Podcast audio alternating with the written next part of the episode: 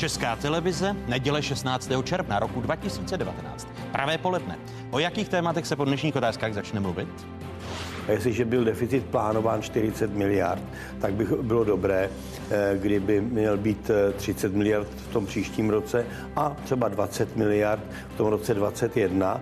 Státní pokladna je poloplná nebo poloprázdná? Co vše unese státní rozpočet a co unese daňový poplatník? Diskuze ministrně financí zahnutí ANO Aleny Šilerové, předsedkyně rozpočtového výboru Miloslavy Vostré z KSČM a podnikatele Tomáše Březina. Netušíme, jakým způsobem chce ministerstvo financí naplnit odhad objemu mest a platů, které jsou důležité pro výpočet příjmu státního rozpočtu v roce 2020 na 5,9 Komu vadí být v mínusu? Jednání vlády, zaměstnavatelů a odborů nad návrhem rozpočtu skončila tento týden neúspěchem. Co znamená 40 miliardový schodek rozpočtu pro příští rok a komu dál porostou platy? Téma první části otázek. Vážený pane ministře dopravy. Nedávno jsem viděl takové hezké billboardy, na kterých bylo napsáno dálnice, dálnice, dálnice. Doprava nebo doleva? Jak a po čem budeme jezdit? Jsou lepší koleje nebo silnice? K diskuzi o stavu horkého rezortu byli pozváni ministr dopravy zahnutí ANO Vladimír Kremlík, bývalý ministr Zbyněk Staňura z ODS, místo předseda dopravního podvýboru Ondřej Polanský z Pirátů a členka podvýboru místo předsedkyně starostů Věra Kovářová. Vítejte a hezkou neděli vám všem divákům jedničky i z Pravodajské 24. Je tu jedinečný prostor pro diskuzi. Ceny rostou, nezaměstnanost stále klesá a tuzemská ekonomika postupně zpomaluje. V letošním prvním čtvrtletí tuzemská ekonomika meziročně rostla o 2,6%, tedy stejně jako v posledním čtvrtletí loňského roku. Podle ekonomů je už ekonomika za vrcholem. A ještě letos můžeme čekat postupné zpomalování. Německá ekonomika se v prvním kvartále opět vrátila k růstu. Meziročně si připsala 4 desetiny procenta. V loňském třetím kvartále klesla o dvě desetiny procenta a ve čtvrtém stagnovala. A pro letošní rok německá centrální banka nedávno výrazně zhoršila hospodářský výhled. Na místo 1,6 procenta teď předpovídá jen 6 desetin procenta. Nejnovější ekonomická čísla přidělávají vrázky na čele rozpočtářům na ministerstvu financí. Hospodaření státní pokladny má příští rok skončit ve schodku 40 miliard korun. Opozice sice víc peněz na vědu, školství, investice vítá, přesto má ke státnímu rozpočtu výhrady těch příjmů, s kterými vláda počítá, bude nějakých 90 miliard eh, navíc proti letošnímu roku. Takže tvrdit, že si musíme půjčit dalších 40, aby jsme mohli eh, investovat, je prostě nesmysl. Takže eh, Samozřejmě vítáme, když rostou výdaje v těchto oblastech, ale nemyslím si, že je nutné, aby se kvůli tomu stát zadlužoval. Zásadní výhrady ke státnímu rozpočtu, respektive jeho návrhu na příští rok, mají i zástupci tripartity, zaměstnavatele a odbory. Nejen o tom přišli do dnešních otázek diskutovat. Ministrně financí Alena Šilerová z Hnutí Ano. Paní ministrně, vítejte, dobrý den. Dobrý den. Vítám i předsedkyni rozpočtového výboru poslanecké sněmovny Miloslavu Vostrouská. Dobrý den. Dobrý den. A mé pozvání přijal podnikatel Tomáš Březina. Hezké nedělní poledne i vám. Dobrý den. Paní ministrně, která část přípravy státního rozpočtu vám přidělává nejvíc vrásek na čele? Tak já jsem zodpovědný člověk, takže já přistupuji k rozpočtu velmi zodpovědně jako ke komplexu. Vnímám ho tak, že se musíme chovat eh, s, jako dobrý hospodář, ale součástí hlavně je důležité říct, že rozpočet je důležitý politický nástroj v rukou vlády. A vláda vlastně jeho prostřednictvím realizuje svoje priority. A my jsme priority jasně řekli. Priority jsou důchodci, jsou to učitelé, je to, je to, jsou to investice, je to věda výzkum, když bych to měla říct velice stručně. My se o těch prioritách ještě budeme bavit, ale když jste je vyčíslila, tak nemyslíte, že některé budou obtížně splnitelné? Ku příkladu navýšení platů učitelům o 10% v příštím roce, což je závazek, vzhledem k tomu, že se v tom návrhu rozpočtu může objevit jistá díra, protože na celé to desetiprocentní navýšení nemáte peníze? Eh, tak na 10% navýšení peníze máme a sestavila jsem rozpočet pro rok 2020 tak, aby tam se počítalo s 10% navýšením pro učitele a už i ve střednědobém výhledu na rok 2021 mám další 9%, máme s kolegy z ministerstva financí další 9%, což znamená, že dodržíme závazek z vládního prohlášení, to znamená 150% průměru roku 2017, a do to je průměr 10%, 45 tisíc. Do těch 10%, což je priorita ano. státního rozpočtu na příští rok u učitelů. Uh-huh. Nepočítáte přes časy, suplování a všechny tyto věci, protože školské odbory mají obavy, že v těch 10% jsou peníze, které dřív byly stranou na to výkonové nebo nadnárokové ohodnocení učitelů? Já, pane redaktore, vycházím z podkladu ministerstva školství. Tak toto mám dojednáno s ministrem školství, abychom naplnili ten závazek 45 tisíc, on to dokonce bude více jak 45 tisíc v roce 2021. A samozřejmě budeme se bavit o tom, jakou část, a to jsem i odborářům slíbila na tripartitě, jakou část, eh, nebo i těm odborářům, které zastupují školské odbory v čele s panem Dovčíkem, eh, jakou část dáme do té pevné složky a jakou část dáme do té variabilní. Říkáte, že vy kopírujete v tom návrhu státního rozpočtu na příští rok, když se bavíme o platech učitelů, tak kopírujete přesně ty požadavky, které vám dalo ministerstvo školství. Chápu to správně. Kopírujeme požadavky ministerstva školství. a když tedy ministerstvo školství na růst výkonu nárokuje 2 miliardy a 3530 úvazků podle školských odborů a ministerstvo financí uvažuje, že tam nebudou ty 2 miliardy, ale částka nižší. Takže to, to je, je dezinformace. To je debata samozřejmě, která spočívá i v tom, co se podaří všechno naplnit. Ale tyto debaty my s ministerstvem školství vedeme, jsme na tom domluvení spolu, máme další schůzku zítra v pondělí a takto je to nastaveno podle jejich požadavků. Nebude to tedy fiktivní desetiprocentní růst, ve kterém ne. budou všechny ty nadvýkony, Nemůžeme které ve školství si, máme nějakou učitelskou uh, formuli, kterou sestavuje ministerstvo školství a tu musíme naplnit. Když mluvíme o investicích, jak bude vypadat rozpočet na příští rok? Platí deficit 40 miliard korun a připomeňme si ony priority vlády v rozpočtu na příští rok. Průměrný starobní důchod by se měl zvýšit o 900 korun, tedy na 14 358 korun. Rodičovský příspěvek má vzrůst z 220 tisíc na 300 tisíc korun. Týkat by se měl rodičů všech dětí, kteří budou k 1. lednu 2020 na rodičovské dovolené. Mezi priority patří rovněž růst platů pedagogů v regionálním školství o 10% a nepedagogických pracovníků o 7% O 7 a 3 čtvrti miliardy vyšší má být rozpočet Ministerstva obrany. Příspěvek na výkon státní zprávy se zvýší o 5 to jsme citovali z dokumentu, který je teď tady přede mnou příprava státního rozpočtu České republiky na rok 2020. Když nechám paní předsedkyně ještě stranou celkový deficit, o kterém budeme mluvit, je něco, co vám naplnění a přípravě těch priorit, které vláda deklaruje, vadí? No tak samozřejmě, pokud zazní ta, tyto priority, tak nám jsme spokojeni, když to řeknu. Je to, jak bych řekla, umění možného. Nicméně já se ještě té vrátím k té předchozí debatě a to je ten slib, který vlastně dala vláda, to znamená navýšení platu učitelů, je tam horizont 2021 průměrný plat. Já teda musím říci, že bych za nás byla velmi ráda, kdyby se pokračovalo v tom, co vlastně začal už minulý minister financí, pan Babiš, a to je tak, že když se navyšuje platy, navyšují platy procentuálně, takže se z nich nezakrývají jiné díry. Bylo tady už hovořeno, teď už je to nastaveno dobře, to bylo v minulosti, za pana ministra Babiše se to srovnalo a já bych byla velmi ráda, kdyby to tak to pokračovalo a narážím právě na ty nové výkony. Jinými slovy také sdílíte tu obavu školských odborů, že v těch deseti procentech jsou započítány i ty nové výkony, což by reálný růst platů snížilo pedagogi... zhruba z 10 na 8,5% tam myslím, že to takhle mají spočítáno. Což... A jestli ještě to můžu ano. domluvit, samozřejmě jsou tam i jiné položky, protože například karanční lhůta byla schválená, to znamená, že zase budou tam nějaké finanční náklady, byť to bude nějakých 100-200 milionů. A samozřejmě to jsou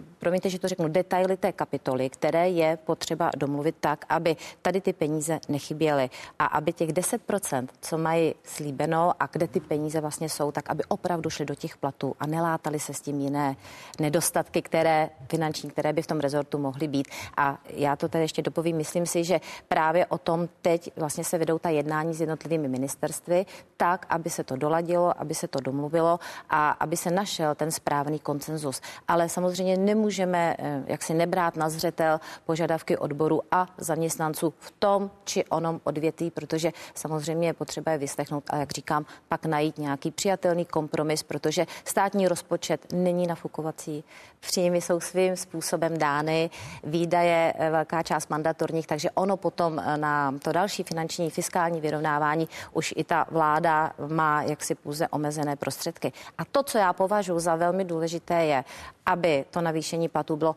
udržitelné pro příští roky. Ono není umění přidat je jednorázově pro ano, příští rok důležité. a pak zpomalí ekonomika. Tady už v úvodu zaznělo vlastně predikce, které jsou v sousedním Německu, mimochodem na nás, my na ně velmi silně eh, proexportně zaměřený, takže se opravdu může stát a nerada bych, aby jsme se toho dožili to, co bylo v minulosti, že pak přijde plošný škrt minus 10% bez ohledu padni komu padni. To si nemyslím, že je cíl to ani této vlády. Budeme Mohu ještě dvě věty, paní mohu dvě věty na to k tomu školství. Tady slyšíte ano. i obavy předsedkyně rozpočtového ano. výboru, že v těch 10% mohou být započítány ty výkony? Já samozřejmě jsem ráda, že padlo to, že se to začalo už za minulé vlády narovnávat. Skutečně já to musím tady připomenout, že ten Důležité nárůst je, platu aby, je o 10, od toho ale aby se, na, aby se na to, aby se na to zapomnělo. O 10 tisíc, více než o 10 tisíc narostly platy za vlastně pedagogů mezi lety 13 a 19. My v tom pokračujeme a já samozřejmě toto budu s ministrem školství řešit, tak, aby k tomu nedošlo. Máte tedy to. vaše čestné slovo, že v těch deseti procentech nejsou ty výkonové Tak jak věci. jsme dali, tak jak jsme pro do rozpočtu 19 dali poctivých 15% ano. a paní předsedkyně to potvrzuje, tak dáme poctivých 10%. Ono, když se bavíme o růstech platů, pondělní tripartita se na návrhu rozpočtu zatím neschodla. Odbory mimo jiné nesouhlasí právě s růstem platů většiny zaměstnanců ve veřejném sektoru o 2% a žádají pro ně 8% přidání. Je tady zarážející, že v tom materiálu je obsaženo, že ústavní činitelé se předpokládá růst 8%. Proč ústavním činitelům 8%? Proto není žádný důvod. Jestliže dvě třetiny zaměstnanců státu bude mít dvouprocentní růst, nevidíme důvod, proč by e, ústavním činitelům se předpokládalo růst zodpovídající přibližně 8%. To jsou rozdělení společnosti, toto může způsobit velmi vážné a my si myslíme, že je důvod pro to, aby se o tom jednalo. Slova odborového předáka Josefa Středuly. Tomáše Březina, kolik budete vy přidávat ve své vlastní firmě příští rok zaměstnanců? Vzhledem k tomu, děkuji za slovo, že se pravděpodobně kouká celá firma, tak já to teď říct nemůžu. Oni by to pak po mně pravděpodobně doopravdy chtěli. Ale samozřejmě snažíme se přidávat tak, aby pro naše zaměstnance byl jejich život komfortní, aby si žili krásný, spokojený život. Ale já Když se tady mluví, eh, a jeden ze sporů mezi zaměstnavateli odbory je o navýšení platů v příštím roce ve veřejné sféře. Zatím ministrně předpokládá nárůst, když necháme stranou policisty, učitele, hasiče, tak nárůst o 2, o 2%. Eh, a odbory chtějí 8, ale kompromis by mohl být 5%, podle mých informací. Tak 5%. Je to pro vaši firmu hodně zatěžující, kdybyste zvedal v příštím roce? Ne, ne, to pro mě osobně a pro moji firmu je především hodně zatěžující ta informace nebo ta debata, která tady padá.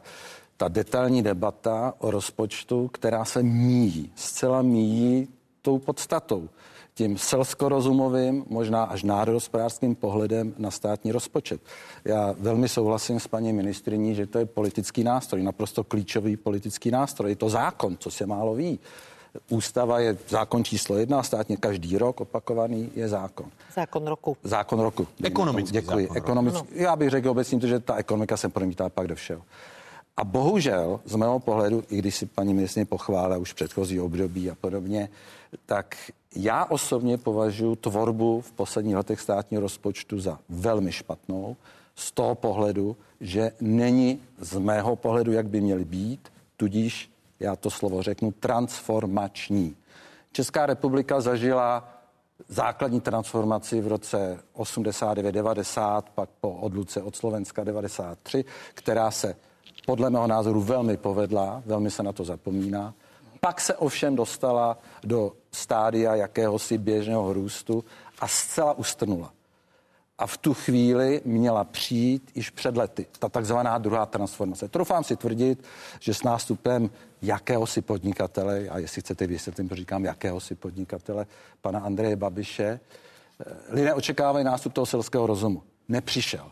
Teď se tady zrovna i teď u tohoto stolu bavíme, jestli je bezvadné přidat učitelům 2%. To je naprosto nezajímavý. Napr- já dokonce můžu vysvětlit i... No ne asi pro učitele, promiňte. Pro mě to je velmi je to naprosto nezajímavý pro mě i pro celou společnost v okamžiku, kdy se na stůl nepoloží ty fakta. Já jsem proto, aby se učitelům přidalo ne 5%, ne 8%, jak chce pan Středula, nebo 15%, klidně 30%. Ale jsou, a okamžitě. A ty peníze tam jsou. Ale my si musíme říct základní čísla. Já teda je mám z ministerstva školství, které říkají, že od roku 89-90 v základní vzdělávání klesl počet žáků o 37%. To jsou čísla ministerstva školství a mládeže. O 37% máme méně žáků. A máme plus 4% učitelů navíc. Dneska máme, v roce 90 jsme měli 21 učitelů, 21 žáků na učitele, dneska jich máme 14,6. Já souhlasím, my se můžeme dohodnout, že budeme mít učitele na žáka. Že na to nejde peníze. Ale musíme se o tom dohodnout. Takže jestliže chceme přidávat učitelům, a já je miluju, zejména ty učitelky, jezdil jsem sem na hory, 20 let jsem chodil na třídní schůzky, já mám tři děti. Učil jsem lyžovat i paní učitelky na těch horách. Já fakt mám všechny rád. Byl jsem ve všech školských radách. Na každý škole, kde jsem byl. Psal jsem oslavné články. Teď přidání, na to. přidání pr- průměru. přidání průměru. Mm-hmm. Takže, když se vrátíme k tomu, že dřív 21 není 14, tak proč kdokoliv, ať je to paní ministrině, pan Středula, pan Dobších, neřekne, ano, přidáme 30% učitelům, ale chceme vrátit ty relace tam, kde buď byly, nebo tak, jak jsou správné. A Jinými slovy, že učitelů je moc. Velmi lapidárně. Já. A k tomu poslední věta. Mohu. Aby nebyla, aby nebyla mílka, tak, tak já bych děkuju. velmi přivítal počet učitelů na hlavu v České republice, počet učitelů na hlavu ve Švýcarsku, v Rakousku a, ta, a nejen učitelů, lékařů, soudců a tak dále. To je pojinta. To je věc transformačního rozpočtu. Najednou si že máme peněz spoustu. Já jsem se vás právě chtěl zeptat ještě na to obecně přidávání pro příští rok, protože když je zákonem, ekonomickým zákonem roku státní rozpočet, tak paní ministrně, odbory nesouhlasí s tím přidáním ve státní sféře o 2 o 2%, mm-hmm. protože říkají, rozpočet má i na 8. Eh, myslíte, že by mohl být kompromis těch 5%, o kterém se mluví eh, v zákulisí tripartity? Nečekáte, že se tady k něčemu zaváží, že, že ne. Já ještě teda si, pane rektor, já musím reagovat na pana podnikatele dvěma větama, slibuju. Březina, ne, březina. promiňte, pana, pana Březinu. Eh, já eh, tady neřešíme školství, nejsme tady na to nikdo odborník. Ani pan Březina ne. Já jsem školství otevřel, že je to priorita vlády. Ano, určitě, je to priorita vlády. Tady, se, tady se připravila reforma Pardon, regionální školství. odborník před dvě tabulky určitě, z určitě. školství. To, ty nic neříkají, ty jsou, nejsou vypovědějící, učí se styl, máme, učí se jiným způsobem, máme tady problémy, prostě inkluzí a tak dále. Je tady prostě celá řada problémů. Tady by musel sedět minister školství, tady musel sedět expert a ten se k tomu může vyjádřit. Čili toto nechme být. Toto jsou naprosto vytržená fakta úplně, úplně mimo, mimo mísu a já věřím tomu, že ta reforma regionální školství byla připravena. Nakonec eh, spolupracovalo se na tom i průřezově poslanecké sněmovně, spolupracovali na tom i opoziční poslanci, experti na školství, takže nechme to jim. Jo, toto si myslím, že prostě každý navýšení. se držme průměr, svého kopita. Průměr navýšení. Tak. A teď teda průměr navýšení. Já se, pane rektore, k ničemu nezaváží. Já jsem dala, je to potřeba říct celé. Já jsem řekla Jinými 2%. Slovy, 2% berete Ale jako není to, můžu to říct celé, to nejsou ano. jenom 2%. Já jsem řekla současně, že chci, už v lednu jsem to řekla, aby se začala dělat optimalizace, systemizace, aby se prostě začaly redukovat úřednická místa, aby se pokračovalo v mrtvých duších, těch neobsazených místech, kde já jsem s tím začala v loňském roce. Ušetřila jsem rozpočtu roku 19 3,4 miliardy. Teď to mám v novele rozpočtových pravidel. Jo, chci to, aby to bylo, ty už směřují na vládu. Čili, aby se v tomto pokračovalo, aby se prostě skončil ten trend, že tady máme na jednoho vedoucího zaměstnance pět, eh, zamě, pět vedoucího zaměstnance, pět podřízených, to je těch, jak jsem řekla, mnoho náčelníků, málo indiánů. Prostě předělejme to, já to na ministerstvu financí předělávám. A prostě plus si pojďme, je tady digitalizace postupující. Já vím, že může být kritika, že třeba postupuje pomalu, ale postupuje. Nemůžeme ty procesy dělat pořád po staru. Takže pojďme tu, eh, tu státní zprávu zeštílit. Řekla jsem jim to v lednu, eh, kolegů mají na to rok a řekla jsem, že z těch ušetřených peněz, a tak to mám v rozpočtu, Ano. z těch ušetřených peněz, že polovinu vrátím do těch platů. To znamená, nejsou to jenom 2%. Já jsem řekla na rezortech, že mám představu 10%, v organizačních složkách státu 5%, příspěvkovka 3%, je to samozřejmě Teď se bavíme o redukci, aby, Ano, aby ano, se v tom ano. divák vyznal. A polovinu těch peněz, takže když já na ministerstvu financí budu redukovat 10%, myslím teď na, na ministerstvu, na tom rezortu, Nikoli ku příkladu nemyslím na finanční správě, přesně tak, tak 5% vrátím do platů, to znamená 2 plus 5 je 7. Takže tak je to. A zaplatím skutečně ty dobré. Eh, Jaký je požadavek KSČM na průměrný růst platů ve veřejné sféře? Tak Ta já- 2%. Paní ministrně říká, že to 2% nebudou, ale nebude to asi 8, co chtějí odbory. Eh, Tak, eh, to, co tady říká paní ministrně, to je pravda. Takhle ty základní čísla v rozpočtu zatím v tom nástřelu připraveny jsou. To znamená, že vlastně do té pohyblivé částky by se to pohybovalo to navýšení od 1 až do 5% jestli jsem to tak dobře zaznamenala. ano. Nicméně eh, má to být jakýsi tlak na tu efektivitu také výkonu těch úředníků. Tak to teda chápu já. A co se týká, abych se vrátila k té otázce, tak já musím říct, že já už jsem signalizovala na jednání, které jsme měli, že i z našeho pohledu 2% eh, nám přijde málo. Takový rozpočet byste nepodpořili. Eh, Já neříkám, že bychom takový rozpočet nepodpořili, Já se protože... na to ptám. eh, No, my jsme se bavili o schodku, že podpora, nepodpora. Tohle jdeme do takových Takže vám je- takže vám jedno, Není nám to jedno, přidáno. pane redaktore. Vy jste mě nechal domluvit, tak já to domluvím. Samozřejmě to, že odbory požadují navýšení platu, je zcela legitimní. Konec konců také mají hájit zájmy zaměstnanců. A já očekávám, že ta jednání budou probíhat dále. A z mého pohledu Myslím si, že, že se to ustálí někde eh, kolem 4%, 4 až 5%. Přes pět to nepůjde určitě. Já jsem signalizovala z našeho pohledu, že bych očekávalo ten prvotní výkop z ministerstva financí kolem 3%. A vysvětlím proč. Beru to jako inflace, byť je predikována na 1,96, jestli se 1,6. 1,6. Pardon, 1,6 příští 1,6. rok. Tak v každém případě víme, že teď bylo také něco predikováno, m, pohybuje se inflace nahoru, dolů a ekonomika poroste byť pomalejším tempem. Takže z mého pohledu, kdyby ministerstvo první výkop udělal 3% plus tu částku pohyblivou 1 až 5% tak si myslím, že to byl takový ten reálný základ k diskuzi. Takže pokud se mě ptáte, zda budeme požadovat nebo zda se přikloníme také k tomu navýšení nad 2% tak ano, ale samozřejmě musí to mít, eh, jak bych řekla, rozumnou míru, rozumnou míru kompromisu i s odbory. Co se týče eh, efektivity státní zprávy, ministrně financí tedy předpokládá, a tady vidíme eh, ty centrální úřady, škrty, eh, které jsou v přípravě státního rozpočtu na příští rok. Předpokládám, že pro vás jako podnikatele, voliče pravice, asi je toto dobrá zpráva. No samozřejmě, tak jako každý i malý kruček toto v tomto smyslu je skvělý, výborný, ale znova říkám, já bych se nerad nechal vtáhnout do toho pingpongu těchto čísliček. Obávám se, že tomu nerozumí ani ty diváci. 1%, 4% a podobně.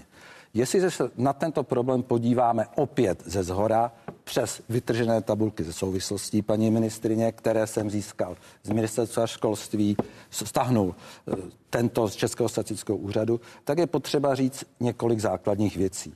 Za prvé, kolik v Česku vůbec pracuje lidí, vůbec pracuje, mám tu tabulku od roku 55 do roku 2017, čili tvůrců, částečných tvůrců, protože tam jsou samozřejmě i, i ropo, rozpočtové a příspěvkové organizace, jak se to vyvíjelo a jak stoupaly procenta v té veřejné a jiných sférách. Já to velmi zestručním, abych dal prostor dámám v těm, těch číslíček. V roce 85-89 pracovala v civilním sektoru jako zaměstnanců 5 milionů 300 tisíc lidí z České republice, z 10,5 milionů. Teď jich pracuje v roce 17 4 miliony. Někam zmizelo 1,3 milionu zaměstnanců. Ta struktura je ještě děsivější.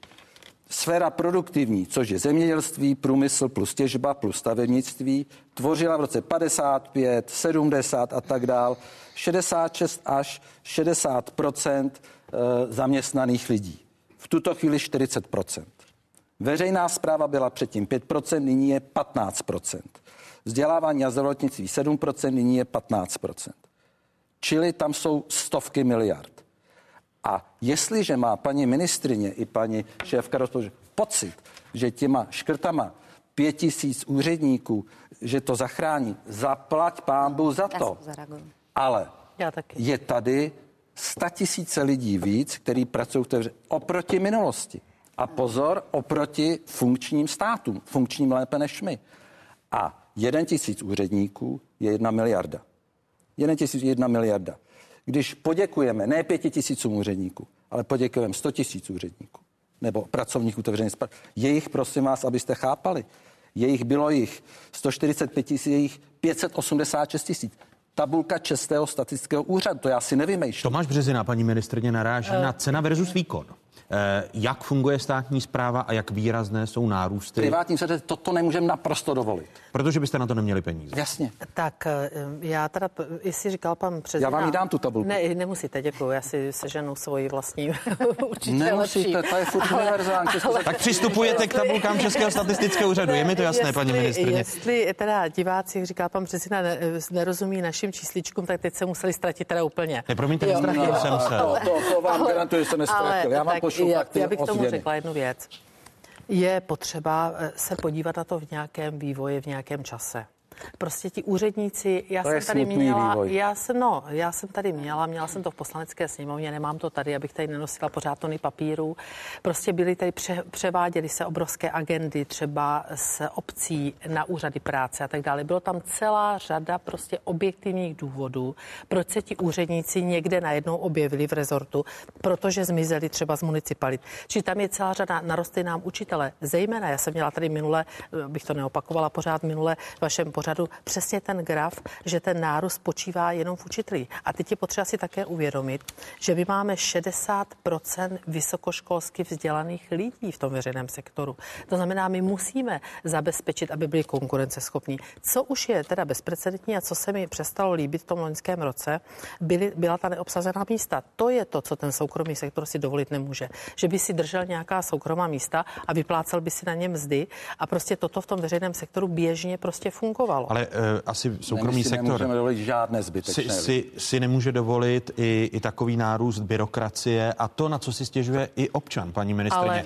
že cena versus výkon fungování státní zprávy. Vy tady uh, přicházíte s návrhem, aby centrální úřady zredukovaly počet pracovních míst. Ano. O 10 uh-huh. uh, Na straně 22 návrhu státního rozpočtu, respektive té přípravné fáze, je tabulka škrtů. Uh, pak tam jsou organizace státu. Ano, organizační a, složky. Ano, a, pak jsou ty příspěvkové. Ano. Říkáte, že organizační složky státu uh, budou redukovat počet zaměstnanců o 5%. Nastaveno to na 5%. Ano, ano. a ty příspěvkové uh, o 3%.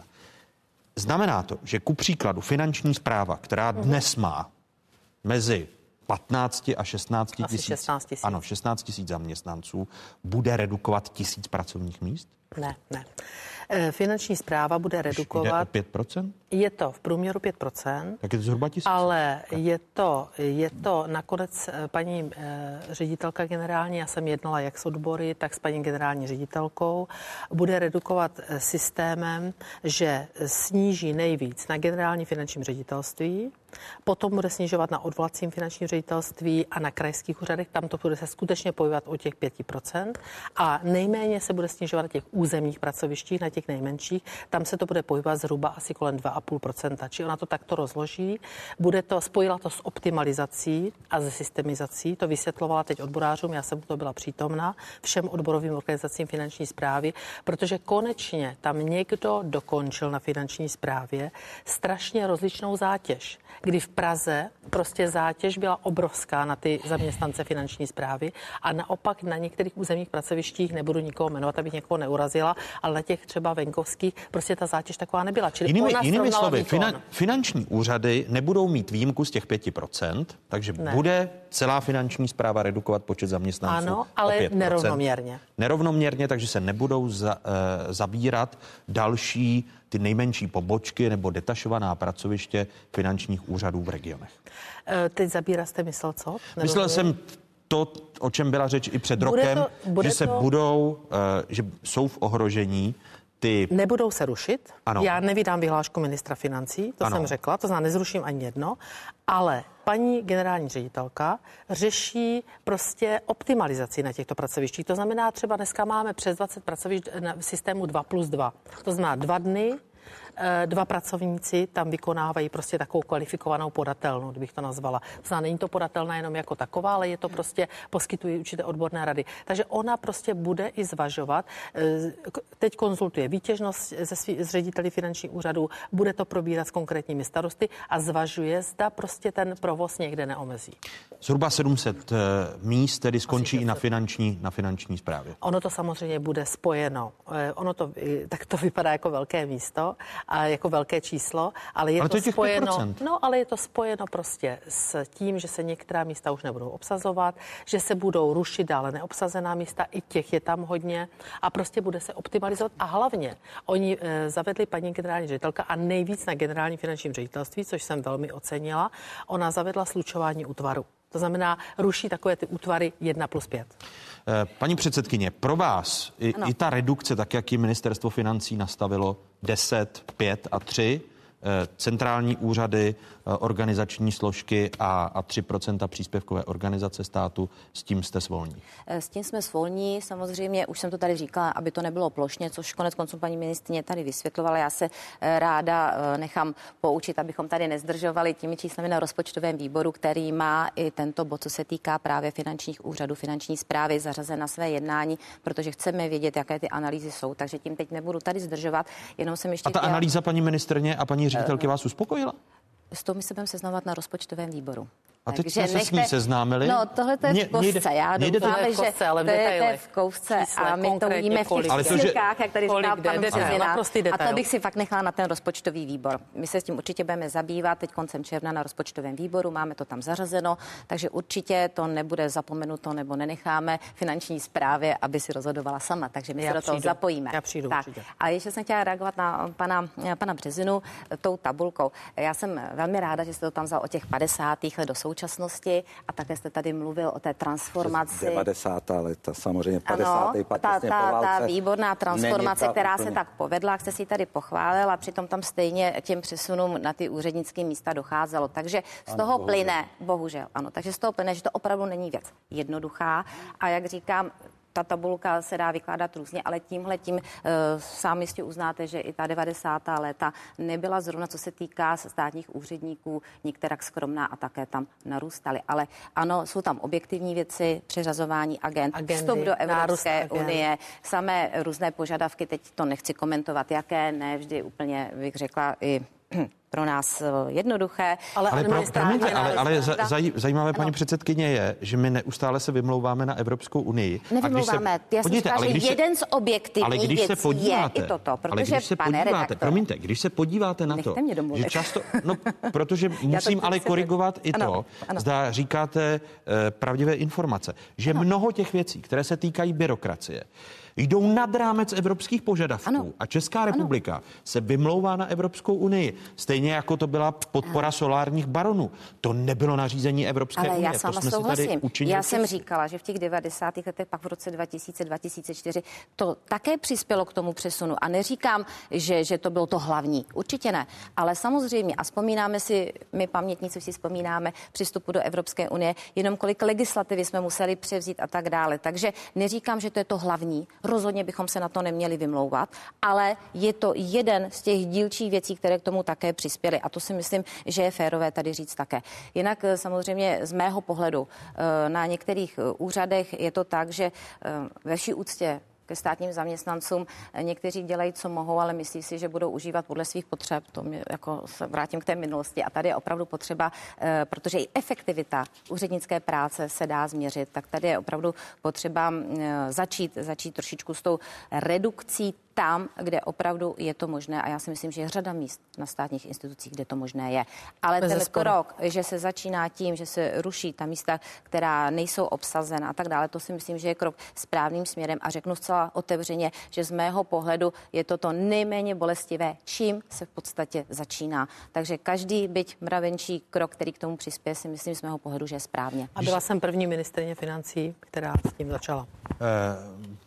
To říkáte, vy, to říkáte vy, ale, ale vaši předchůdci zase říkají, že to dělali i oni, paní ministrně. Mhm. Každý minister financí se zjevně, zjevně, to byste si ale, než to řeknete, ale měla, dneska, že si měla, svoji práci. měla na studu. To je v politice asi velmi běžné. Ano. Když se podíváme na státní to rozpočet, tak, jak je plněn v letošním roce, tak pohled říká, že stát nehospodaří zatím nejlépe, protože ve státní pokladně je 50 miliardový dluh.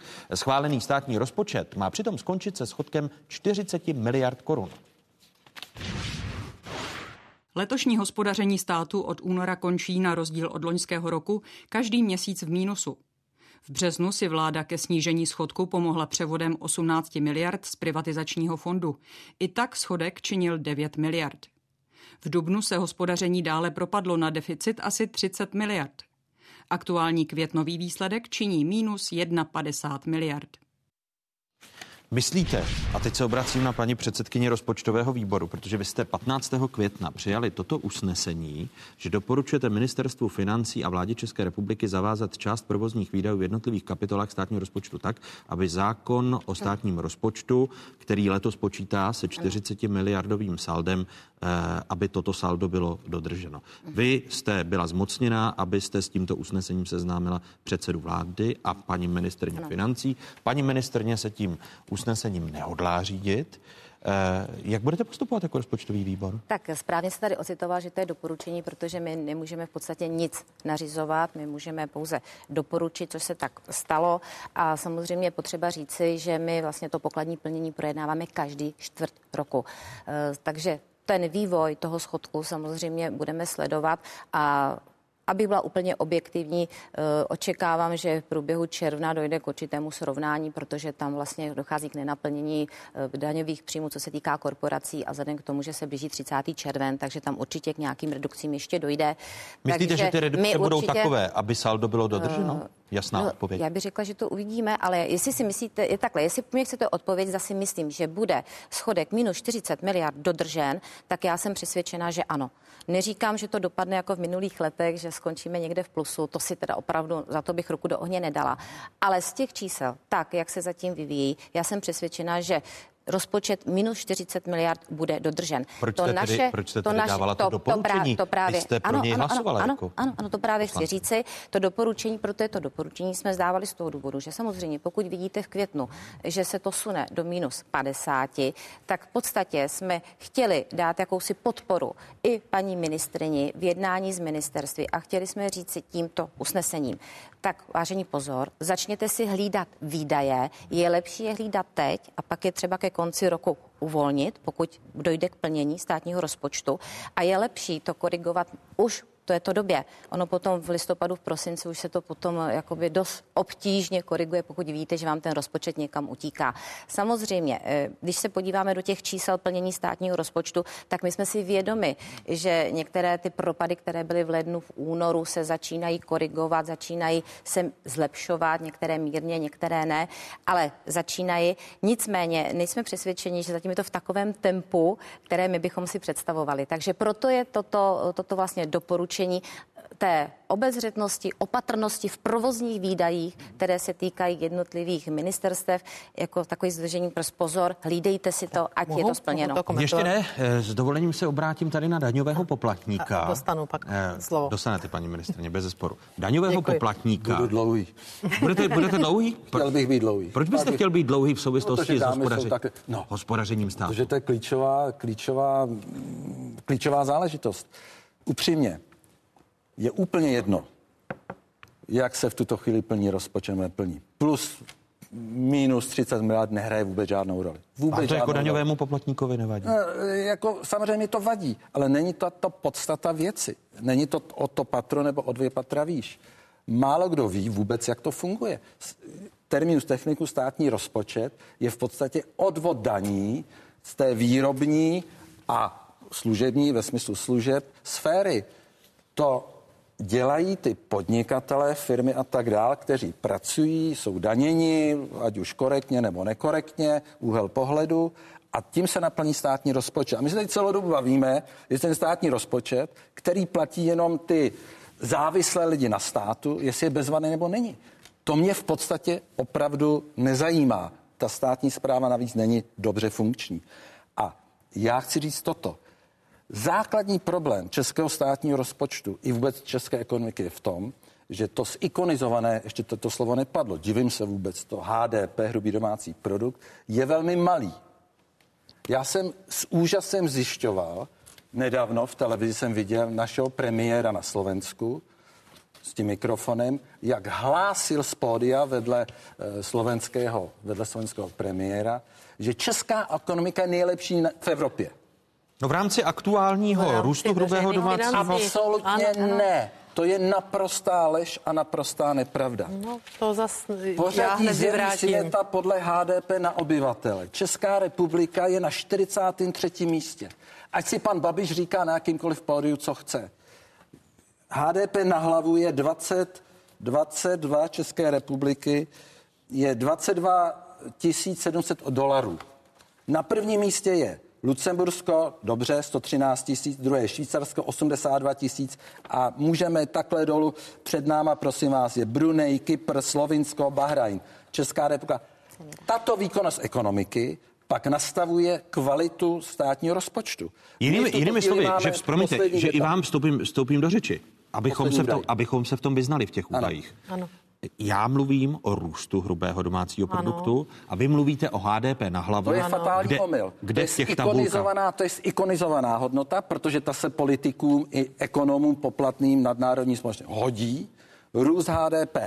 Ale růst HDP nic neříká. Růst HDP je meziměsíčně, meziročně o něco větší nebo menší. Odvádí nebo to tedy podle vás pozornost od těch hlavních Odvádí to od čísel. toho základního, z té základní podstaty, od té skutečné ekonomické výkonnosti české, české ekonomiky, která je 43. na světě a z toho se vodují státní rozpočet.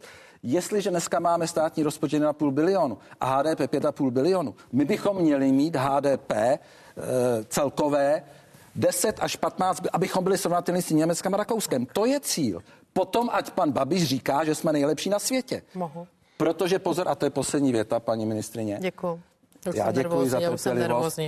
Vy tady mluvíte, hele, pak si to stopneme. Kdo tady mluví víc, jo? No, ale tak To je oblíbená disciplína Tomáše Březino. Že mi tady Já hosté se to musím říkají, naučit, já jsem tady tak málo, hlejte, nechte mě to užít. Jo. A jenom vezmu jenom ty procenta. Jestliže 2% z našeho, eh, z našeho růstu HDP a chlubíme se, bude možná jenom 1,6-2%, jsou 400 dolarů na osobu, tak Němci, to mají 800, když mají stejný růst.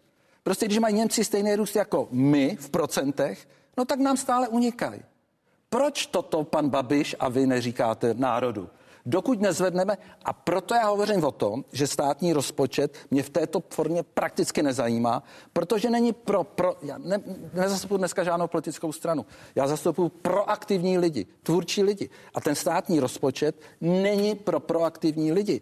Ten je šitej na míru všem závislým na státu. To je celý příběh. paní A ministrině, proč, proč, proč vám jako ministrině financí nejde o to, abychom se posunuli v tom žebříčku, který zde byl A citován? nedělej se kroky pro to. Já vůbec eh, nevím, eh, co za žebříček tady. On totiž vytahuje tady Mezinárodní pan měnový Březina, vytahuje to- tady eh, pořád jako z králíky toto je vaše. z klobouku. Paní Promiňte, Mezinárodní to měnový fond, paní ministrině, je respektovaná Já by, instituce. Určitě, já s, eh, s údaji Mezinárodního měnového fondu pravidelně pracuji. Já Tak jen pojďme nespochybňovat. nevi- Ne, v žádném a, případě. a znovu se ptám, proč činíte málo kroků, abychom se ze 43. místa posunuli? Pane redaktore, prosím vás.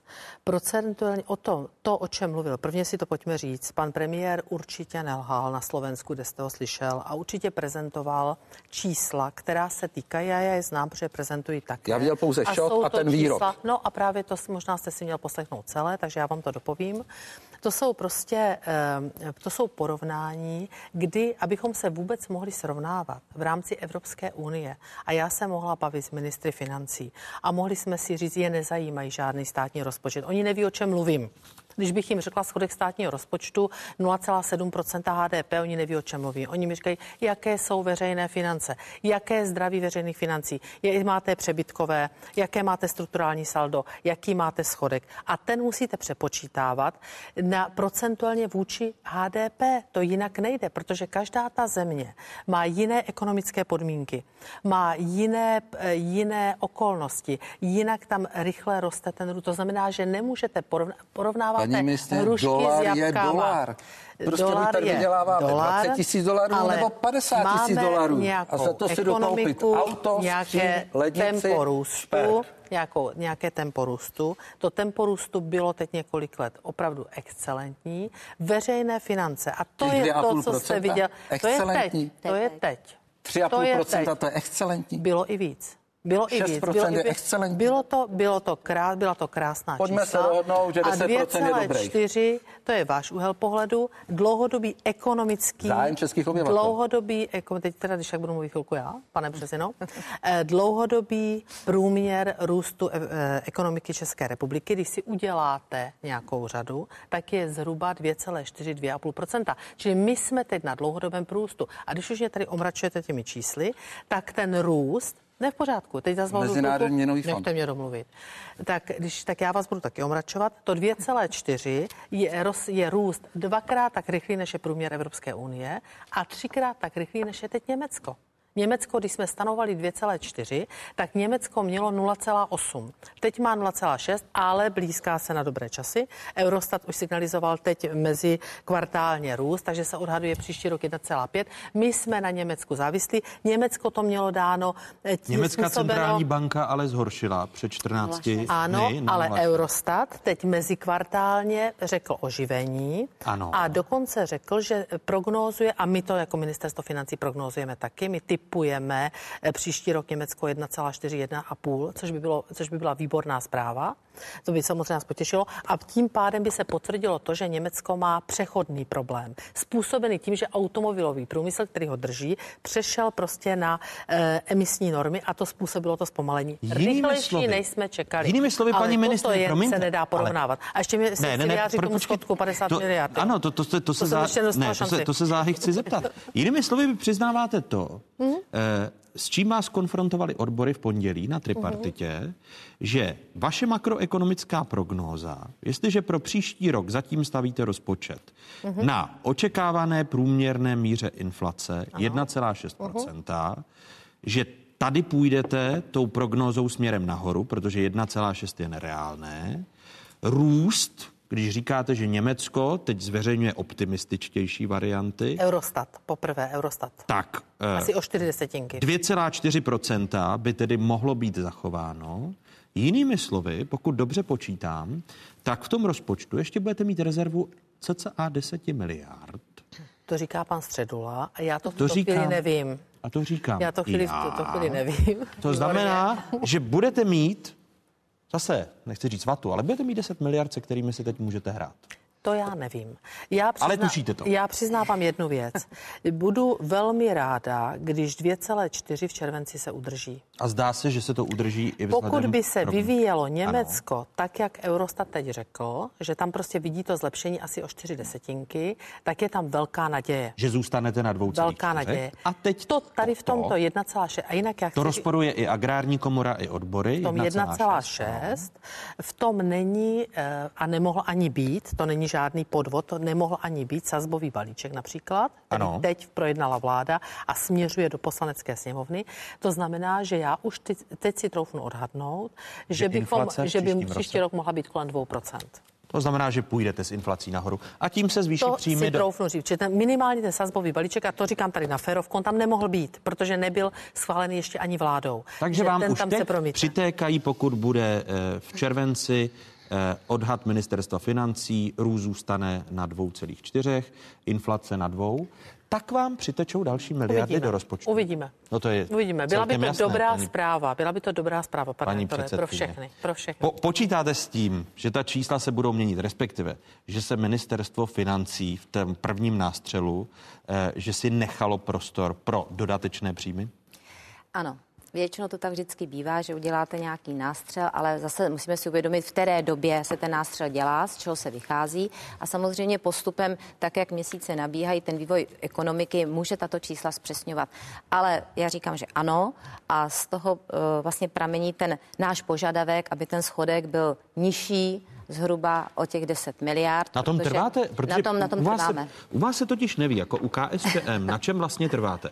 Vojtěch Filip eh, řekl, že deficit 30 miliard je nepřekročitelný, ale zároveň pak někteří další poslanci KSČM říkali, že to je stejně věc k jednání. Připomeňme si slova Vojtěcha Filipa. Usnesení je poměrně jednoznačné, že bychom neměli tolerovat větší deficit, než je 30 miliard, protože to sniž, trvalé snižování deficitu až k tomu vyrovnanému rozpočtu je také cílem KSČM. Tak je to či není definitivní?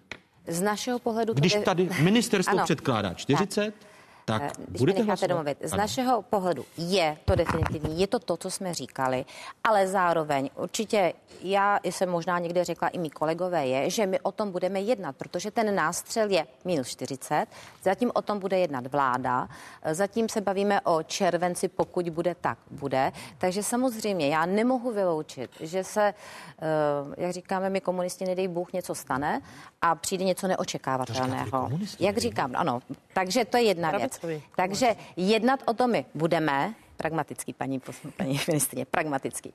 Takže jednat o tom my samozřejmě budeme, ale s tím, že signalizujeme, a my to signalizujeme celou dobu, to myslím, že tady eh, paní ministrině mi může potvrdit, Ano, že minus 40 opravdu pro nás je těžko akceptovatelné a snahy, které jsme i mediálně zaznamenali, minus 50, minus 60, prostě při růstu ekonomiky, průměrném růstu 2,4, 2,5 je pro nás neakceptovatelné. To jsme několikrát zopakovali, takže teď jasná odpověď, ano, trváme na minus 30 miliardách. A vy, vy jste, paní ještě, ještě, ministrině, můžu ještě jednu větu. Vy budete to měnit- 2,4, Ano. to není nástřel.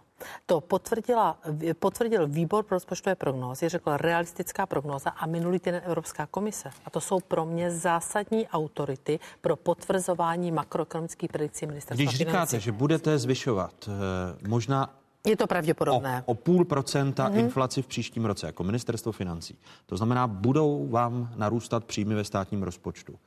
Budete měnit výši schodku směrem dolů, když komunisté stále trvají na Eh, Je 30? to otázka politické dohody. My máme koaličního partnera, máme koaliční vládu, ta má také svoje obrovské představy.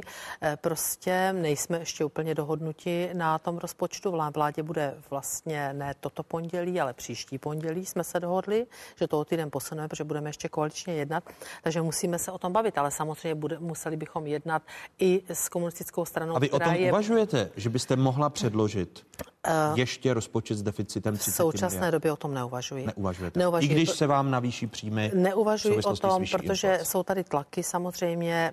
Eh, Ráda bych třeba přidala ještě i do investic, to by také nebylo vůbec od věcí při zpomalující ekonomice, protože jsme na 8% celkových kapitálových výdajů.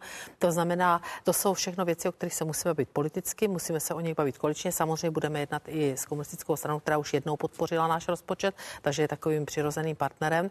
Ale v tuto chvíli při zpomalujícím, při zpomalujícím prostě ekonomickém vývoji, vývoji takový, jaký je, to prostě nepředpokládám, že bych o 10 miliard snižovala schodek. Příjmy. Chce vláda navýšit zvýšením některých daní. Kolik peněz by vládní představy mohly přinést do rozpočtu?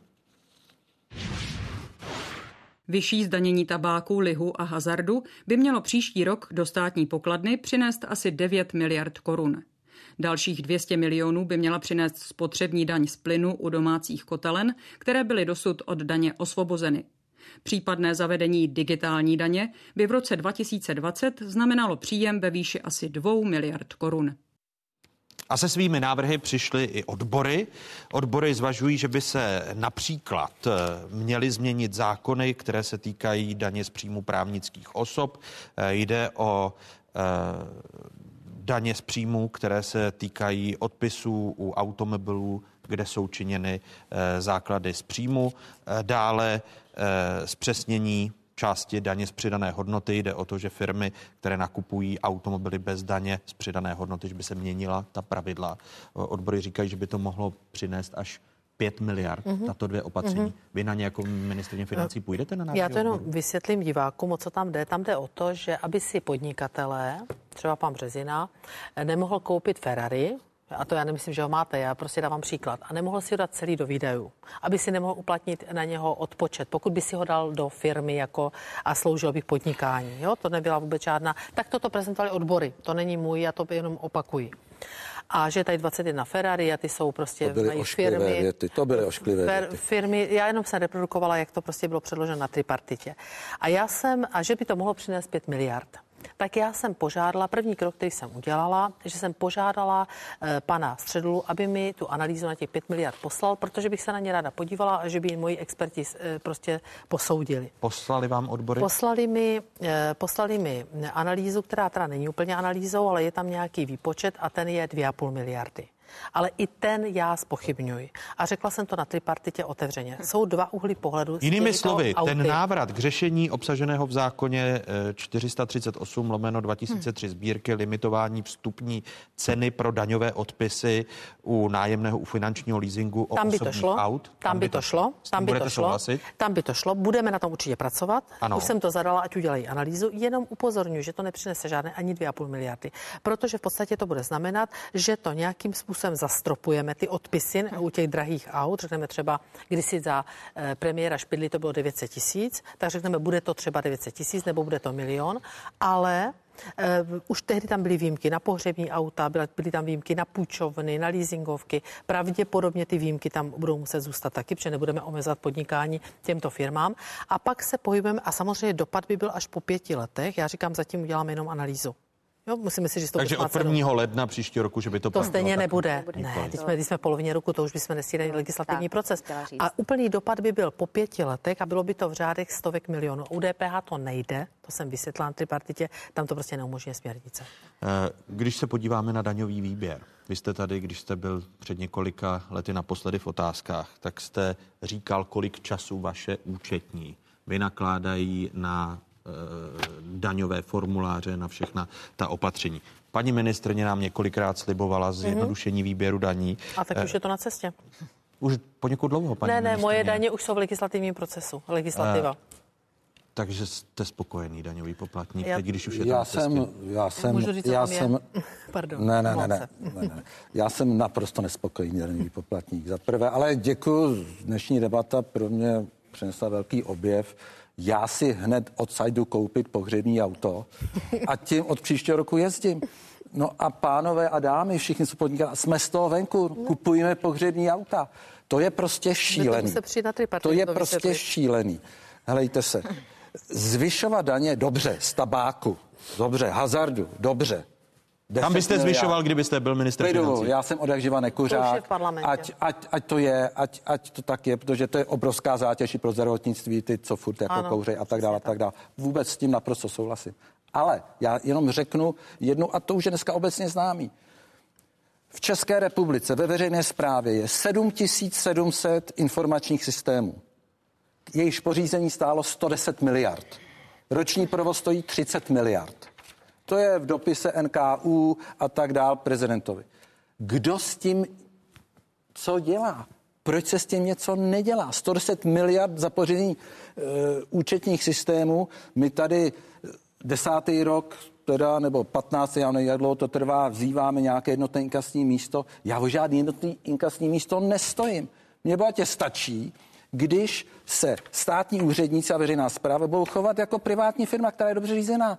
Tam neexistuje nic jiného než jeden informace, který spolu komunikuje. Ano, vy jste teď mluvil o NKU, my se můžeme podívat právě do zprávy Nejvyššího kontrolního úřadu, který v roce 2016 upozornil, že vláda za zrušený projekt jednoho inkasního místa utratila 3,5 miliardy korun peníze daňových poplatníků. Když se podíváme na ta data, jednotné inkasní místo mělo snížit administrativu, zavést centrální registr poplatníků, pojištěnců. Cílovým stavem mělo být především sjednocení komunikace daňových subjektů. E, tady to jasně vidíme. Vláda, která skončila v roce 2013. Jo, to byla ta vláda. Ano, vy jste ano to, to chtěla Ano. ta vláda, toto Ano. prosadit. Vy jste to zrušili. A utratila Utratilo se peníze. 3,5 Ano. miliardy za to, že jste to zrušili. Dobře, ale jste u vlády se mohli jste to napravovat už desetkrát. Ano, jako ano, neustále ano, vzpomínat, co ano. dělali Ne, předchozí vlády, já je to vysvětlím, já to irrelevantní. vysvětlím. Paní ministrně, Já to kdy tedy bude to jedno...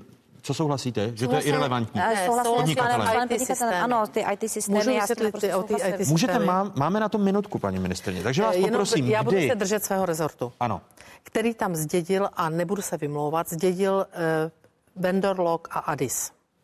Teď jsme konečně už, nechci to zakřiknout, ale jsme úplně už blízoučko tomu, že podepíše finanční zpráva s, eh, s firmou, ordinátор mohu říct, je nad tím, aby jsme se vyvinili z toho vendor logu. Víte, co to je za strašný problém, když vám drží ty firmy klíče, a to je na každém rezortu, každý na každém, plus, ano. minus. Prostě můžeme poděkovat otcům, Paní eh, ministrině, otcům já nemůžu stávat ráno před s tím, 30 že spustím lety. nohy z postele a budu se vymlouvat, Před co se stalo v 30 45. lety. Bohužel ne, nejsou ne, ne. Bohužel to nejsou výmluvy. Ne, bohužel to nejsou výmluvy. Ty smlouvy, ty lidi by měli být zavřeni, až by zčernali.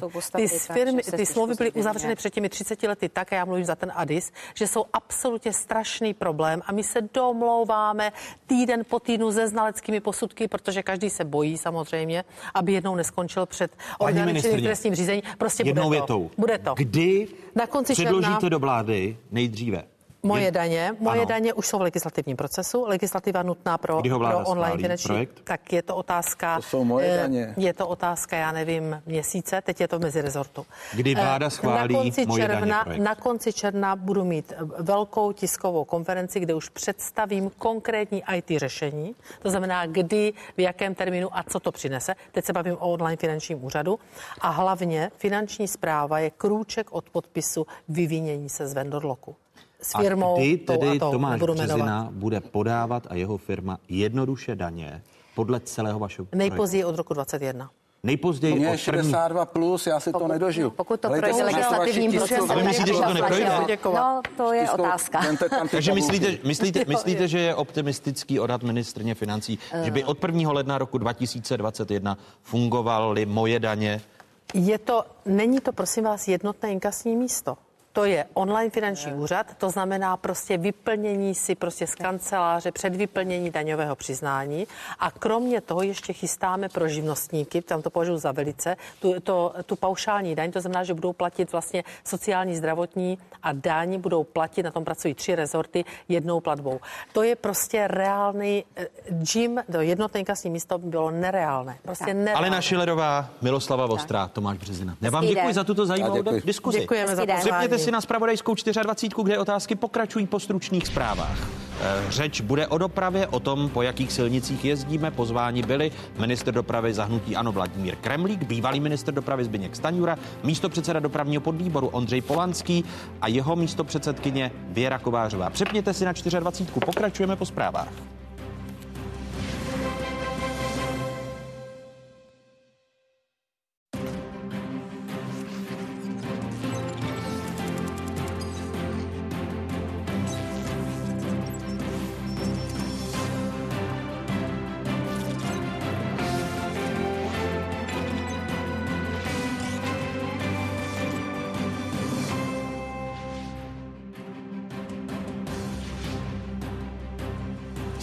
Správné adrese, tady je spravodajská jednička v zemi, tady je ČT24.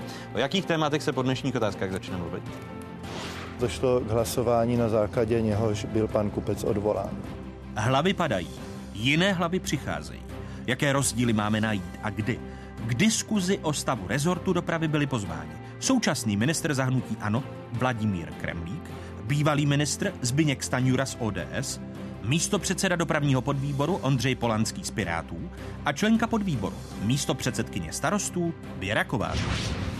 Cíl vlády, aby v roce 2030 byla hotová dálniční síť, je nereálný. Neměli jsme kolonie, máme alespoň kolony. Letní sezóna se blíží a s ní i vyhlídka na chvilky strávené v rodinném kruhu. V autě stojícím na dálnici. Proč už roky nepřestává platit, že nejhorší cesta z domova je na hranice České republiky? Téma druhé části otázky. Ještě jednou vám všem, divákům z Pravodajské 24. hezké nedělní odpoledne, stále zůstáváte v jedinečném prostoru pro diskuzi. Ztráta důvěry, ke které vedly informace bezpečnostních složek. To je údajně důvod, proč dozorčí Rada Českých drah v pondělí odvolala předsedu představenstva Národního dopravce Miroslava Kupce. Ten skončil i jako generální ředitel a člen představenstva. Skutečnost, že se blíží konec Miroslava Kupce, co by ředitele Českých drah, připustil už minulý týden v poslanecké sněmovně ve čtvrtek při interpelaci interpelacích premiér Andrej Babiš. České dráhy téměř likvidovali naši předchůdci. To byly časy, kdy tam seděl v dozorčí radě Martin Roman a seděl na, na různých eh, pozicích a, a, a pan Žaluda. A to by bylo na dlouhé povídání. Škoda Transportation. Eh, a my se samozřejmě snažíme tu společnost eh, stabilizovat. Očekávání kladené na pana předsedu představenstva, které spočívalo v úkolu stabilizovat vedení českých dráh, nebylo bohužel dostatečným způsobem naplněno. Například nově vybraný člen představenstva odešel po velmi krátké době.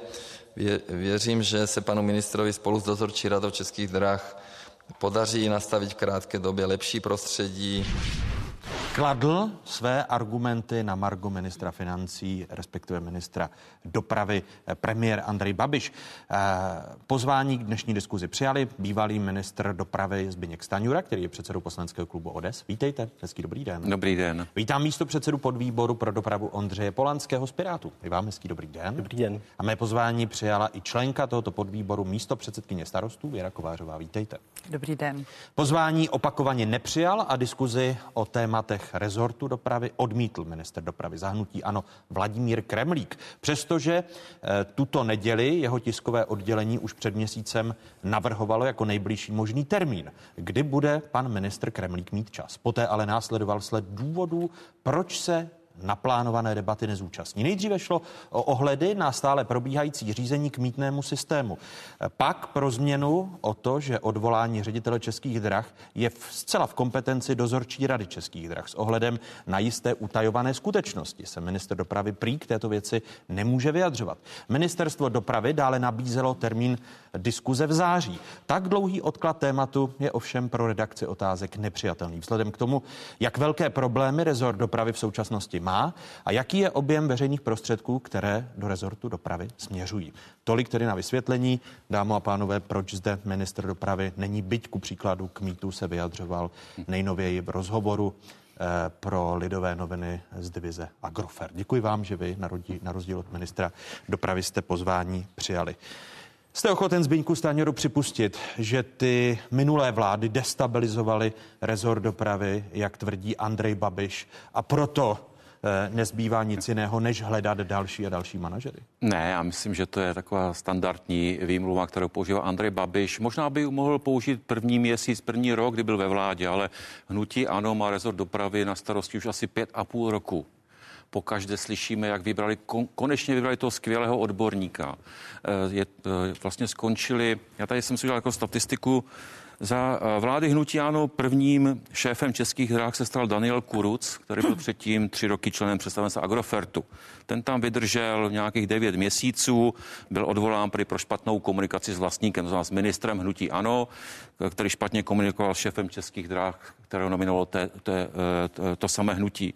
Potom tam eh, po něm nastoupil Pavel Krtek, který tam byl takřka čtyři roky, předtím byl dlouholetý manažer Unipetrolu, který odešel eh, na žádost pana ministra Čoka údajně proto, že nezvládl eh, liberalizaci provozu na železnici. A loni v září byl do té funkce jak šéfa českých, tak předsedy představenstva zvolen pan Kupec, který skončil eh, tento, tento týden, to my znamená po celých devíti A my jsme měsících. slyšeli argument, že bezpečnostní složky tohoto státu řekly, že pro české dráhy to je riziko. Vy byste v takovém případě, kdyby byste byl eh, ve správní radě, respektive v dozorčí radě, tak byste neodvolával? Eh, já ty důvody neznám, takže nemůžu se k tomu vyjádřit, ale k čemu se můžu vyjádřit, že za pět let to bude čtvrtý generální ředitel českých drah, což u tak velké firmy je samozřejmě špatně. Taky první důvod, poprvé, když se objevilo to, že bude odvolán pan Kupes, tak první důvod byl, že nesplnil očekávání až následně přišlo zdůvodnění a o tom já samozřejmě nic nevím a e, není to ani tak důležité. Důležité je, že opakovaně vybírají hnutí ano lidi do vedy českých drah, aby je poté odvolali s tím, že teď konečně přijou ti praví odborníci. Mimochodem, to, jak mu vyčítali, že odešel člen představenstva, tak za prvé člena představenstva vybírá dozorčí rada a ne, ne představenstvo si nevybírá své kolegy a za druhé odešel, pokud mám dobré informace, do státní firmy OKD, to znamená stát z jedné státní firmy vzal manažera do jiné státní firmy a vyčítá to tomu, který na to neměl žádný vliv, tak to jsou taková úsměvná, úsměvná rozhodnutí. Takže my vlastně nevíme, jaký byl úkol pro pana kupce, Nevíme, zda to splnil nebo ne. Já myslím, že po necelých devíti měsících se to ani reálně nedá vyhodnotit, protože u tak velké firmy, když eh, nastavíte nějaké změny, tak potřebujete nějaký delší čas, eh, delší čas na to, aby se změny projevily. Já jsem se podíval na výroční zprávu Českých drah za rok 2018. Ty ukazatele vypadají na první pohled docela dobře. Eh, objem osobní dopravy rostlo o 2,5%, v nákladní dopravě asi o 3,5%. Tady vidíme, že ani ty slevy na jízdném nepřinesly o tolik víc cestujících, jak vláda eh, deklarovala. České dráhy skončily eh, loňský rok v plusu. Ne, že bychom neměli kritické připomínky k fungování českých dráh, ale takové náhle změny eh, by měli ministři lépe vysvětlit. Zatím pan minister tady tady není, tak zatím co udělal?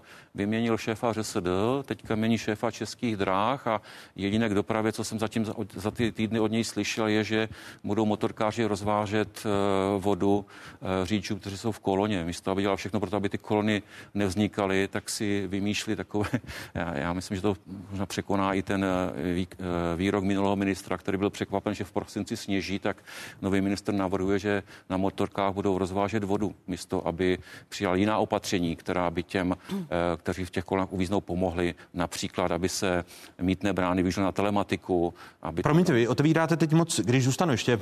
Omlouvám. My se budeme bavit o mýtu, o, o mítných drahách. Vy jste tady zmiňoval ty čtyři personální změny v hmm. českých drahách.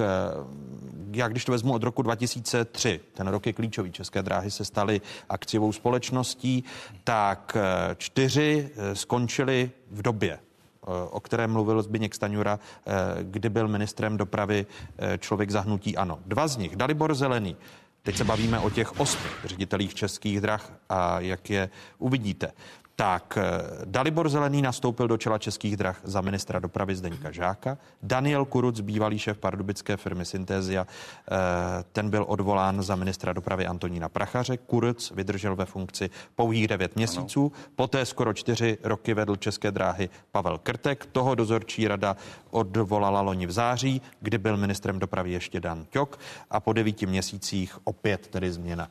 Paní poslankyně, eh, Tady by přece prioritou státu mělo být, aby co nejlépe fungovaly české dráhy, co nejlépe fungovalo ČD Cargo, a aby se lidé i náklad přenášel na železnici a lidé využívali toho národního dopravce. Co tyto personální změny podle vás dělají eh, s českými drahami a s ČD Cargo?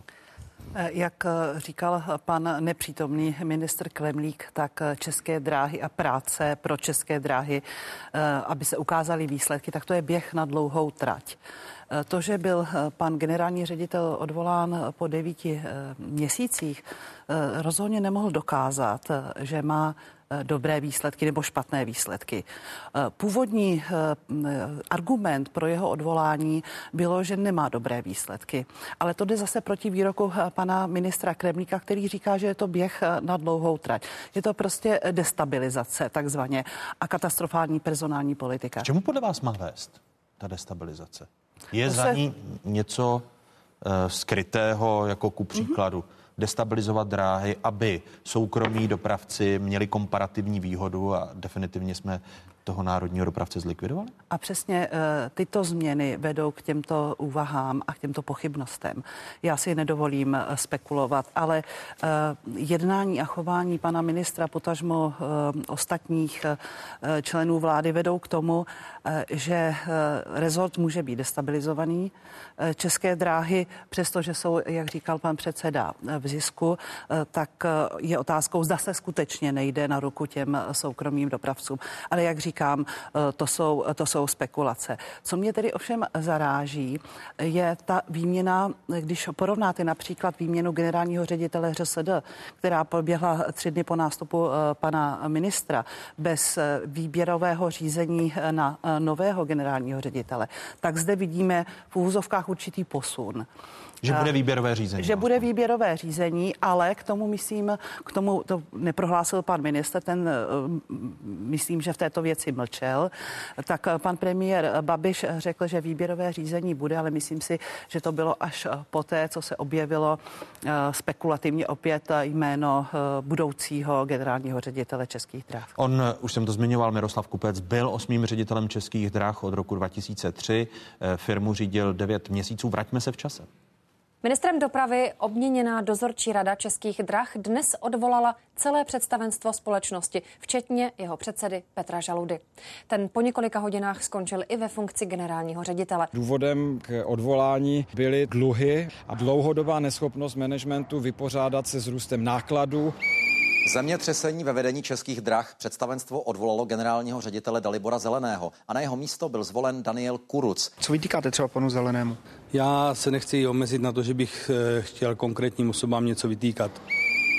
Minister dopravy si v dozorčí radě prosadil odvolání Daniela Kuruce. Dlouhodobě nedostatečně komunikoval s akcionářem, potažmo s ministrem dopravy. Já jsem dlouhodobě byl nespokojen s panem Kurucem. České dráhy mají nového ředitele. Skončil Pavel Krtek, střídá ho někdejší přednosta pražského depa Miroslav Kupec. Byl to názor eh, členů dozorčí rady. Dozorčí rada Českých drah odvolala předsedu představenstva podniku Miroslava Kupce. Z mého úhlu pohledu pan generální ředitel Kupec nenaplnil moje očekávání. Konstatoval současný minister dopravy Vladimír Kremlík, který byl pozván k diskuzi eh, k našemu kulatému stolu. Pane eh, poslanče, vy jste jako Piráti kritizovali to, že údajně a odvolávali jste se na zdroje médií, eh, má být jmenován pan Nebeský novým generálním ředitelem českých drah. Teď tedy víme, že definitivně bude výběrové řízení. Znamená to, že kritika Pirátů těch personálních změn na ministerstvu dopravy, respektive na českých drah, končí? Eh, to se teprve ukáže. Já bych, tomu, já bych tomu eh, řekl, možná ještě doplnil kolegy, eh, ta, ona ta častá změna na, na funkci generálního ředitele skutečně není pro ten podnik v pořádku. Ilustroval bych to možná na, jedné, na, jednom osobním, na jedné osobní zkušenosti. Já jsem měl možnost se s panem Krtkem jednou střetnout na nějakém jednání. S panem Kupcem teda ne, toho už jsem, toho už jsem nestihl, ale ten pan, pan Krtek řešil tehdy takovou, takovou zajímavou věc Jde o, šlo o soupravu historických vozidel, které české dráhy nyní musí ze svého rozpočtu, ze svého rozpočtu uh, živit, zatímco soukromí dopravci ne. A snažil se tady v této věci udělat nějakou nápravu. Proč o tom mluvím? To je vlastně z pohledu řízení té organizace už opravdu detail, který on řešil vlastně čtvrtý rok eh, ve své funkci. Já uh, nechci, ať určitě nechci podceňovat pana, pana Kupce, ale než by se eh, současný ředitel zapracoval do té, nový ředitel zapracoval do té míry, než by řešil takové detaily v tak velké eh, společnosti, trvá to hrozně dlouho. Eh, což je vlastně jeden z těch Jenom jsem na tom chtěl ilustrovat, jak je ta vlastně změna na funkci generálního ředitele pro ten podnik důležitá ve smyslu toho, že přeruší kontinuitu. A teď ta vaše kritika, která se týkala toho, že byste chtěli výběrové řízení, uh-huh. transparentní výběrové řízení, ta tady končí, když je přislíbeno, že nový generální ředitel českých dráh vzejde z transparentního výběrového řízení. Uh... Přislíbeno to je, počkejme si na výsledek. Já bych k tomu možná řekl ještě jednu věc. Je to, je to přesně rok, vlastně teď to bude přesně rok, kdy vláda mm, doručila do poslanecké sněmovny návrh nominačního zákona. Eh, ten nominační zákon vlastně uh, říká, uh, jmenuje nový výbor, který by měl vysoké státní manažery do, do těchto funkcí, jak si předvybrat, aby, se, aby, aby to nebylo čistě jenom politickým dosazením. A já bych s dovolením ocitoval uh, jednu nebo dvě věty z důvodové zprávy. Daná situace, to znamená vlastně současná situace, nevytváří předpoklady pro jednotnou objektivní personální politiku státu v této oblasti, což vyvolává určité pochybnosti u veřejnosti. Jde zejména o zákulisní dohody, politické tlaky, udělování těchto míst politikům jako určité formy odměn za lojalitu, které může být vnímáno jako určitý specifický druh korupce a podobné nezdravé jevy. Takže tady máme důvodovou zprávu, ve které vláda popisuje eh, problém vlastně se jmenováním vysokých státních úředníků úředníků. Eh, tenhle ten zákon byl podán v červnu a o dva, tři měsíce později došlo ke jmenování pana Kupce generálním ředitelem bez výběrového řízení. Takže je tady, já tady vnímám veliký rozdíl mezi tím, co eh, vláda na jednu stranu se snaží eh, těmito zákony a tím, jak se snaží vypadat a potom můžeme vysledovat to, že realita je ve skutečnosti trošku jiná. Vy jste chtěla reagovat, paní poslankyně? Eh, já, já myslím, že pan kolega má pravdu, že takovýto důležitý zákon, který leží ve sněmovně a je to vládní zákon tak dlouhou dobu. A myslím si, že minister dopravy bude mít nelehký úkol, aby přesvědčil veřejnost, že to výběrové řízení proběhne férovým způsobem. Měl by oslovit samozřejmě. Když on říkal, že ta problematika je čistě jenom věc eh, dozorčí rady a kontrolních orgánů českých drah, nikoli jeho jako ministra dopravy, dopravy což byl jeden z mnoha důvodů, proč eh, odmítl přijmout pozvání, do, respektive nedorazil dnes? No tak to ponechám eh, k divákům k posouzení eh, takovéto zbytné argumenty. Ale myslím si, že těch kvalitních kandidátů v České republice není příliš, těch odborníků. A problémem také je, že řada odborníků odmítá se zúčastnit takových výběrových řízení a pracovat pro vládu na čele s hnutím ANO. Vy, kdybyste byla ministrní dopravy, byste nevypisovala výběrové řízení? Já si myslím, že eh, rozhodně tak, by to, tak bychom měli postupovat vždy. Ovšem problém je, zda jak eh, jsem zmiňovala, ti odborní eh, kvalifikovaní kandidáti by se přihlásili a měli by zájem. Možná pro, kdyby bylo hnutí stan ve vládě, tak by třeba zájem měli, ale oni často se odklání od spolupráce s hnutím ANO.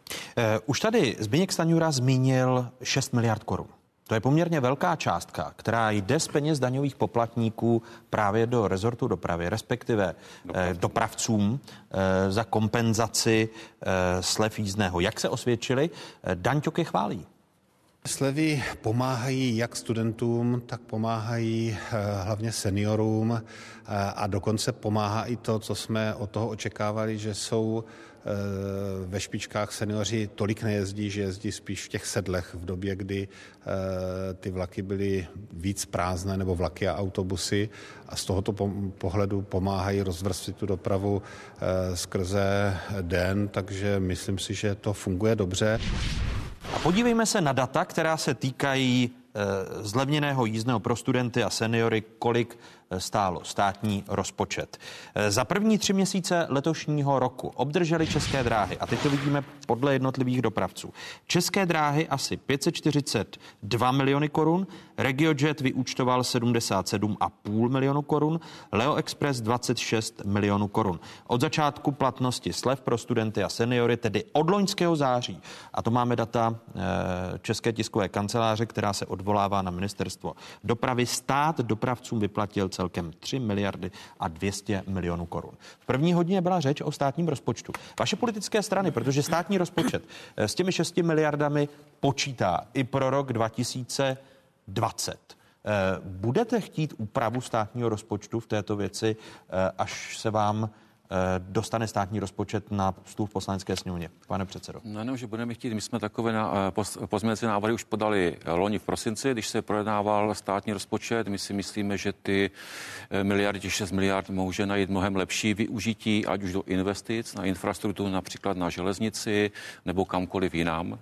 Tady... Většinově ale byly odmítnuty ty vaše návrhy. Byly odmítnuty, Tam se proto, jestli protože, to protože znovu nebo Pravděpodobně stává. ano, uvidíme, ne, nevzdáme to určitě. My jsme každý rok vládě ukázali, kde může může šetřit. Když jsme kritizovali schodek státního rozpočtu, ať už byl 30, 40, 50 miliard, vždycky jsme eh, představili pozice návrhy, které ukázaly úsporu ve výši toho schodku na zbytečných provozních výdajích a to určitě uděláme i letos. To vláda se pak nemůže vymlouvat, že neví, kde by ty peníze našla, když má pozměnici návrhy mnoha opozičních stran, zejména, zejména nás. Ale k tomu, co říkal pan ministr Čok, tak uh, máme taky průměrnost obsazenost nabízené kapacity českých drah, která se zvýšila o 1% v roce 2017 to bylo 29%, průměrná obsazenost, nebo podle kapacity je v roce 2018 30%. A říkám, počet cestujících vzrostl 2,6% v osobní dopravě. Nic neukazuje na to, že by ty slevy přinesly nějaký mimořádné zvýšení, mimořádné zvýšení počtu, počtu cestujících. To, že to ti, kteří eh, prosadili, kteří to, že to obhajují, to je v zásadě normální. Ale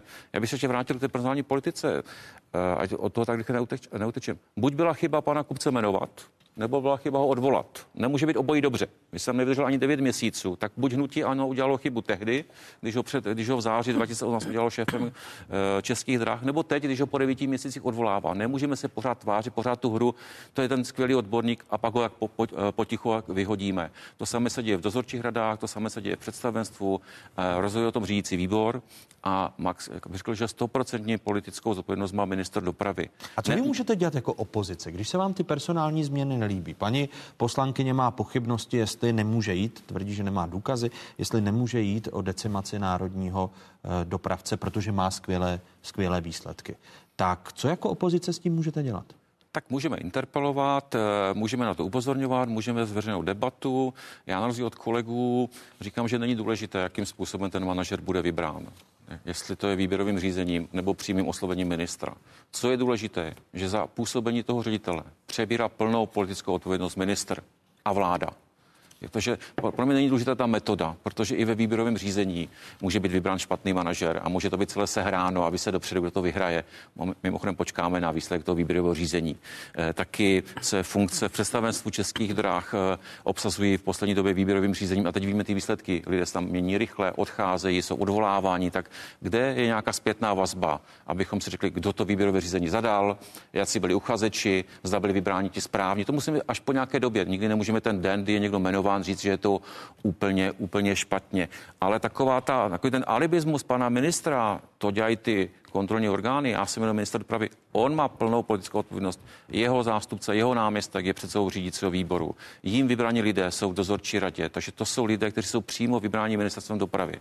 A minister se té zodpovědnosti prostě zbavit nemůže. Tady žádné pořádné argumenty pro odvolání jsme neslyšeli. Možná, že existují, pokud jsou v nějakém utajeném režimu, já to plně respektuji, ale pak se vracím k tomu, co jsem říkal na začátku. Pak ho špatně vybrali toho člověka před devíti měsíci. Vy budete jako nutí stan iniciovat debatu o těch 6 miliardách, protože letos eh, od podzimu se jasně ukáže, jestli po tom roce fungují ty slavy, či nefungují. Já si myslím, že ta debata ohledně mm, slev na jízdném ve výši 6 miliard eh, by se otevřít měla. A to z toho důvodu, eh, jakým způsobem se financuje eh, odvětví dopravy. Protože ti, kteří jezdili na slevu, to byli studenti a důchodci, tak ty jezdili i předtím. To, co se všem děje eh, v současné době ve špičkách, eh, ve vlacích, je skutečně eh, velmi nepříjemné právě pro ty cestující. Máte a jestli, takovou osobní zkušenost, paní poslankyně? Mám. Vy jezdíte vlakem? Ano, přesně. Ale na druhou stranu musím říci, a to svědčí i o tom, že železnice je prostě základem a budoucím základem eh, přepravy eh, v České republice, protože umožňuje v podstatě do Brna, pokud vše dobře klape, jede dvě hodiny nebo do Ostravy eh, něco přes tři hodiny a to je daleko lepší, než si střihnout D1, i teda, i když by to bylo i s občerstvením. A ve vlaku jak... je taky voda zdarma. Hmm. Ve vlaku je také voda zdarma, ale tam už je to od začátku. Nicméně, jestliže někdo říká, dám dáme slevy, tak musí také říci, říká A a musí také říci B musí být investováno do dopravní infrastruktury, nejenom do kolejí, ale také do vlaku. A jak jistě víte, tak eh, eh, vozový park České dráhy mají zastaralý. Eh, celá řada vlaků má věk více jak 30 let, což není dobré. A to očekávání veřejnosti je také trochu jiné. Jinými slovy, myslíte, že těch 6 miliard je na úkor budoucích investic do dopravy jako takových? Já si myslím, já, já si myslím, je to samozřejmě vláda má tuto prioritu, necht, nechtí obhajuje, ale pak ať neříká, že nemá finanční prostředky na investice právě eh, do železniční dopravy. A vy byste těch 6 miliard tedy přesunula spíše na investice do železniční dopravy než na slevy? Samozřejmě, protože to je budoucnost přepravy v České republice. Pane poslanče? Já bych jenom připomněl, uh, ono to je důležitý pro kontext, jak vlastně ty slevy vznikly. Uh, v návrhu uh, rozpočtu na rok 2018 uh, nic takového neexistovalo. Potom, když vlastně přišla nová sněmovna, ještě se rozpočet upravoval, byla tam spousta změn. Chtěli jsme například přidat 2 miliardy na silnice uh, druhých a třetích tříd, na které ministerstvo říkalo, že peníze nejsou. Rozpočet se tedy v prosinci 2017 na rok 2018 schválil beze slev. O těch slevách jsme poprvé slyšeli v březnu 2018. Z tehdy to ještě měly být slevy vlastně stoprocentní jízdné zdarma. O měsíc později už to bylo jízdné skoro zdarma. Mělo to začít platit eh, v červnu, nakonec začala platit až v září. Proč o tom, eh, proč o tom tady mluvím? To znamená, že vlastně po dvou měsících od sestavení rozpočtu najednou musela nastat obrovská změna a eh, ministerstvo muselo najít 6 miliard, postahovat je opravdu, viděli jsme tam i z Akademie věd a nevím odkud. Takhle tímto způsobem si myslím, že by prostě stát postupovat neměl. Rozpo- sestavování rozpočtu a tady to vše, všechno to uh, uh, má nějaký smysl, k něčemu to, k něčemu to směřuje a pokud se uh, během dva měsíce po začátku rozpočtového období rozhodnu, že potřebuji úplně takovým způsobem změnit, změnit strukturu těch financí, tak prostě to není správně. No jestli můžu, já nechci o těch, o těch 6 miliardách mluvit pouze o rezortu dopravy. Máme za sebou, bych fakt trapnou debatu o 2 miliard pro sociální služby. Mnozí klienti těch sociálních služeb prostě kvůli zdravotního stavu nemohou využít ani tu veřejnou dopravu. A tam ta vláda není schopna najít miliardu do dneška není schopna najít miliardu. Hrozí, že ti, kteří dělají tu těžkou práci. tam se vláda dohodla, že miliardu dají. No ale potřebují dvě, já tomu rozumím.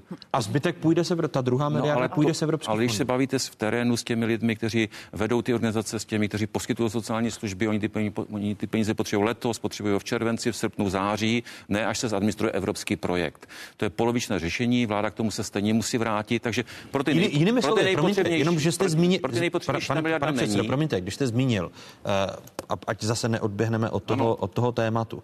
Eh, když jste vy jako poslanecká sněmovna prosadili usnesení, ať vláda najde ty dvě miliardy, ano tak vám jako eh, jedné z nejsilnějších opozičních stran, v tomto případě nejsilnější po volbách v roce 2017, tak vy budete navrhovat nějaké nové usnesení, protože to řešení miliarda ze státního rozpočtu to znamená půl eh, z ano. práce sociálních věcí, půl z financí a miliarda z evropských fondů je nedostatečné? Ano, je nedostatečné. Ty termíny uplynou příští týden, takže já myslím, že příští týden v úterý navrhneme bod, který se bude jmenovat kontrola usnesení vlády a musím říct, že dobře, miliarda za to vláda dostala pochvalu, je od opozice, ale je to pouze 50%. Tady vynákladáme 6 miliard, mnohdy těm, kteří nepotřebují, bez testu na, na příjmy a podobně, bez toho, že by razantním způsobem rostl počet cestujících. Přitom pro ty nejpotřebnější, a podle toho by se měla bohatá společnost, jako je naše, posuzovat, jestli najdeme peníze pro ty nejpotřebnější. A najednou tady týdny a měsíce vláda není schopna ty peníze najít. Na ten problém opozice poukázala opět loni v prosinci při projednávání rozpočtu kdy vláda odmítla pozměňovací návrhy, které zvyšovaly peníze pro sociální služby, pro ty nejvíc potřebné. Přitom máme skoro 1500 miliard výdajů a nejsme schopni najít dvě nebo vláda. Takže 50% dobrý, ale je to málo a budeme chtít o tom mluvit příští týden ve sněmovně, eh, kde zajistí rychle těch dalších 50% a jaký bude výhled na roky protože 2020. Evropské, protože evropské fondy nejsou rychlé řešení. No nejsou nejsou. Teď ty projekty, některé jsou podány, některé se teprve píší.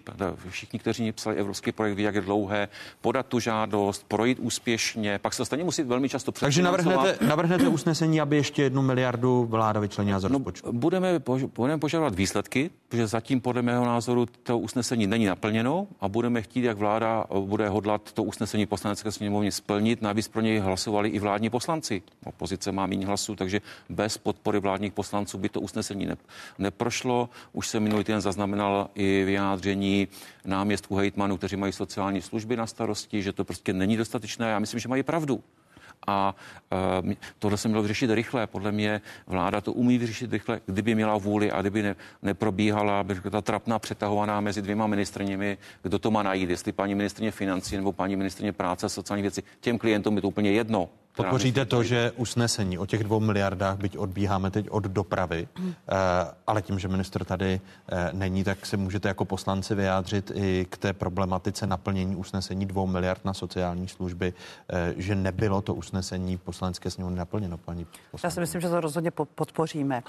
Co je tedy skandální, je to, že jak si vláda zapomněla říct pracovníkům v sociálních službách a krajům, že ta jedna miliarda z těch evropských peněz z té nelze některé věci eh, financovat.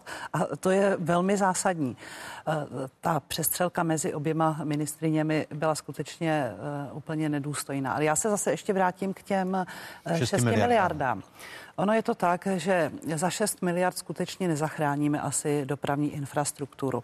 Ale dopravní infrastruktura, ať už ta uh, železniční, tak uh, dálniční, prostě vede k rozvoji regionu. A jestliže uh, ta doprava není funkční, a jakože není, tak samozřejmě ty regiony zaostávají. A to se jasně ukazuje. Podívejte se na Karlovarský kraj například, kde dálnice je plánovaná 30 let a zatím v Karlovarském Karlovarském kraji není hotov eh, žádný projekt tak, aby se začalo stavět. Čili jestliže eh, vláda nebude financovat dopravní infrastrukturu, eh, tak kromě těch jiných protiopatření, jako je rušení finančních úřadů, stavebních úřadů, EET a podobně, tak skutečně dojde k vylidňování venkova, což v podstatě není dobré pro pro lidi, ale ani pro HDP.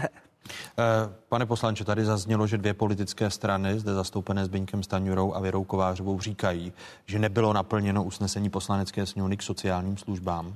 Piráti si myslí, že bylo či nebylo? My v každém případě podpoříme ten, eh, jak tady, jak tady eh, kolega pravil, ten mimořádný, mimořádný bod navrhnutí a na základě té rozpravy, která teda doufám proběhne, tak pravděpodobně se k tomu usnesení připojíme, uvidíme na průběhu, na průběhu té rozpravy, ale, ale zatím, zatím souhlasím s kolegy, vypadá to, vypadá to tak.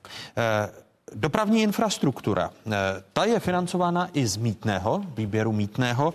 Eh, kraje zatím neobdržely žádnou reakci na požadavek z konce letošního dubna, aby ze zhruba 870 kilometrů silnic prvních tříd, na kterých má být mýto od příštího roku zavedeno, bylo přibližně 600 kilometrů s nulovou sazbou mítného. Tedy, že by přibližně 100, eh, promiňte, 270 kilometrů silnic prvních tříd bylo nově mítným spoplatněno. Eh, Jana Mračková Vildumecová, předsedkyně asociace krajů, říká, že pokud se od 1. ledna příštího roku rozšíří mítný systém na silnice prvních tříd, tak kraje chtějí část peněz. Tady jsou slova eh, předsedkyně asociace krajů. Když se podíváme i na ekonomiku, tak podle těch analýz by se mělo vybrat zhruba jedna miliarda korun v rámci rozšíření toho mítného systému a jsme přesvědčeni o tom, že ty finanční prostředky v žádném případě nebudou stačit pak na opravy silnic.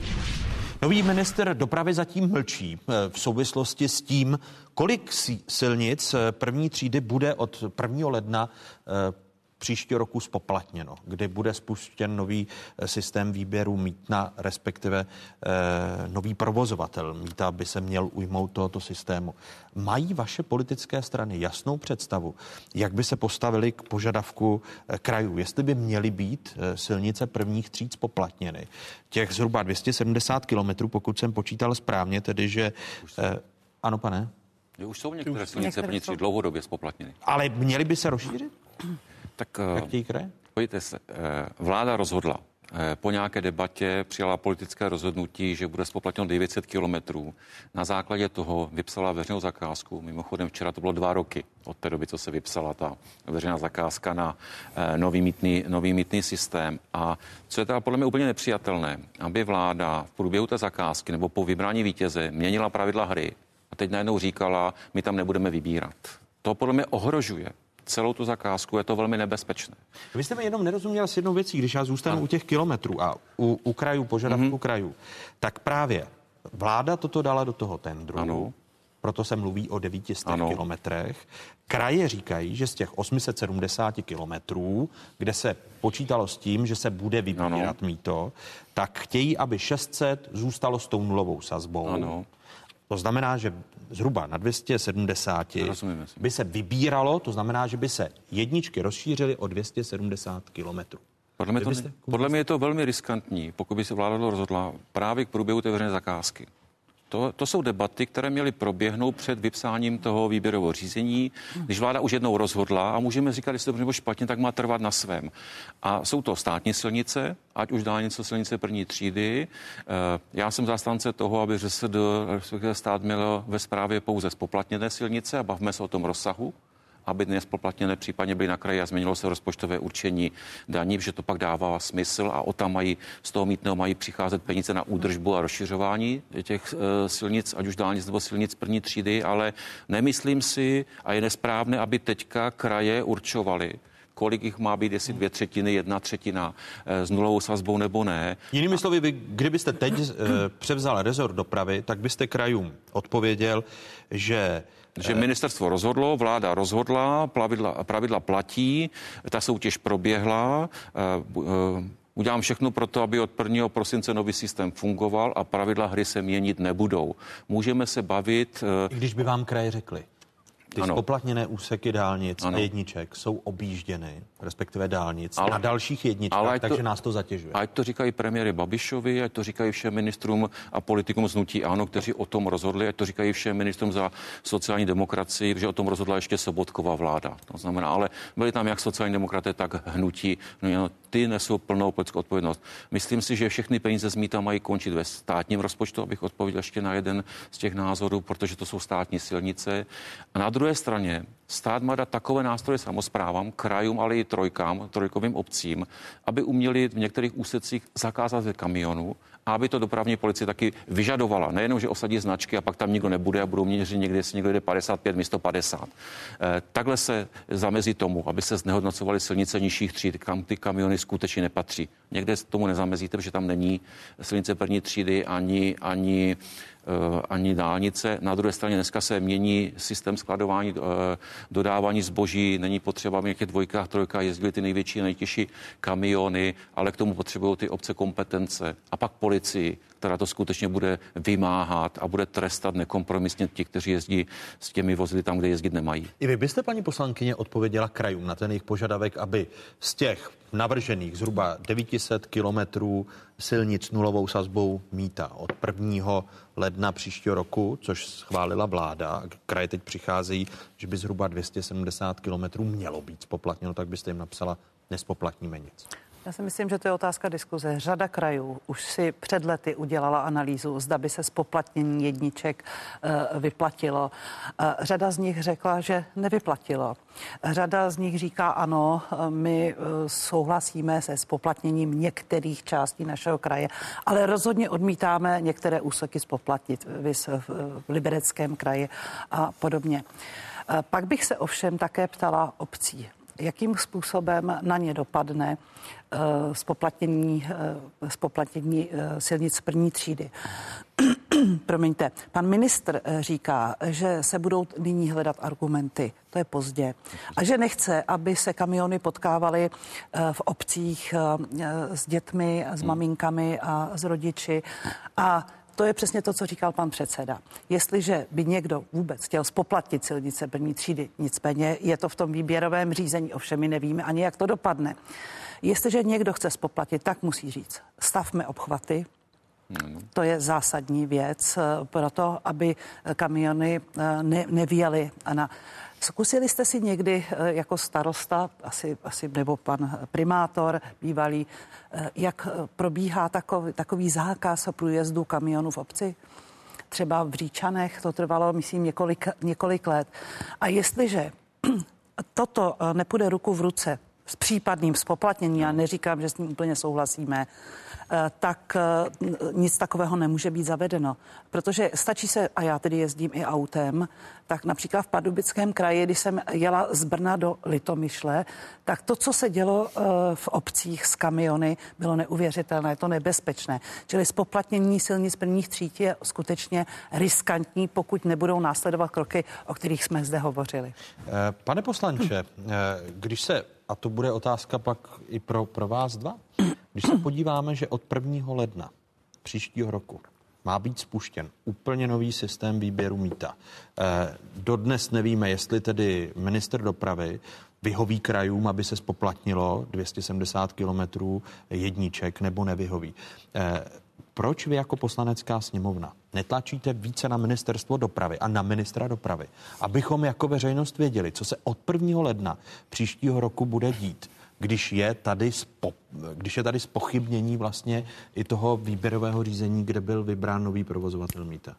Já myslím, že na to tlačíme. Eh, ku příkladu, já jsem na téma mýto udal už několik interpelací, eh, probíhalo to na, jedna, na jednání sněmovny. Ve vší úctě a... k interpelacím to považujete za dostatečný tlak, protože vy máte šanci na usnesení poslanecké sněmovny, na mimořádné schůze poslanecké sněmovny.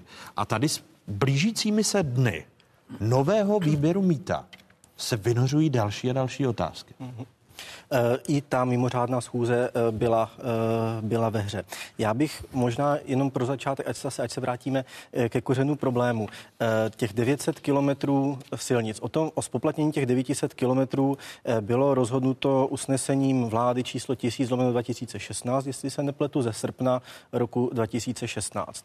A teprve v prosinci byla společností Deloitte, která dělala projektového manažera Nové míto, spočítána první ekonomická studie toho, jestli se, těch, jestli se to spoplatnění eh, vlastně vyplatí. To znamená, že nejprve my rozhodneme o tom, že se bude rozšiřovat, ještě se nevědělo o kolik, mohlo to být až 3200. Eh, rozhodlo se o 900, když jsem se snažil zjistit na základě čeho eh, se rozhodlo právě proč je to těch 900, tak vlastně nikdo, nikdo nebyl schopný odpovědět. Ani vlastně, kdo s tím nápadem přišel, který z koaličních partnerů ve vládě.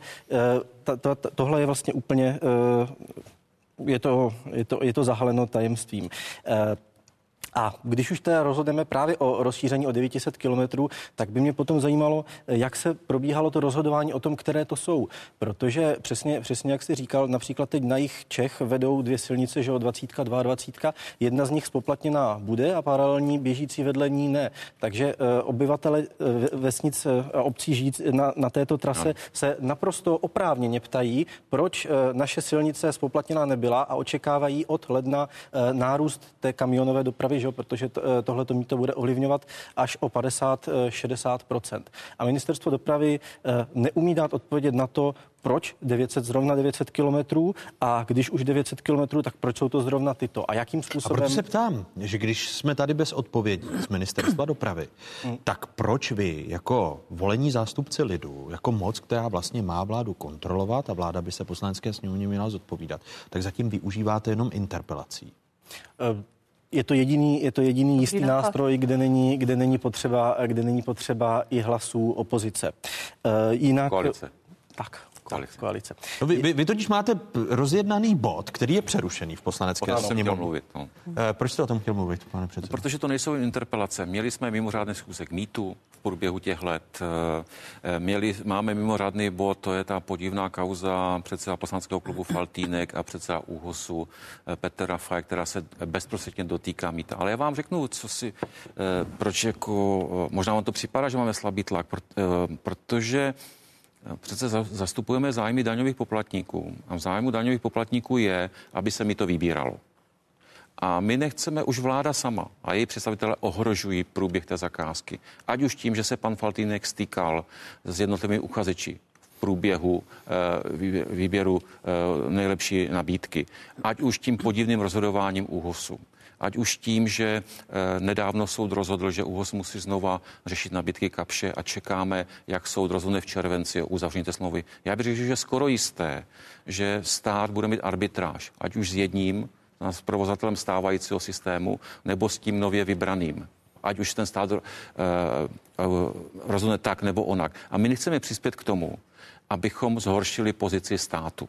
Proto říkám, že když už stát jednou rozhodl, tak ten tender má doběhnout. My jsme to předtím kritizovali tu přípravu toho, toho tendru. Jinými Ale... slovy, tedy počkáme na první leden, pane předsedo Staňuro? Ne, ne, ne, ne. Když ne. kraje přicházejí s nějakým požadavkem, ministerstvo dopravy jim neodpoví, takže se neví, kolik bude. Ne, ne, ne. Já myslím, že ty kraje, a jsou skoro, je tam mnoho, a mnohdy je tam stejná stranická příslušnost, tak poté, co byl vybrán nový prozatel mýta, tak premiér slíbil hejtmanům a starostům, že vláda uloží nulový tarif na všech kilometrech.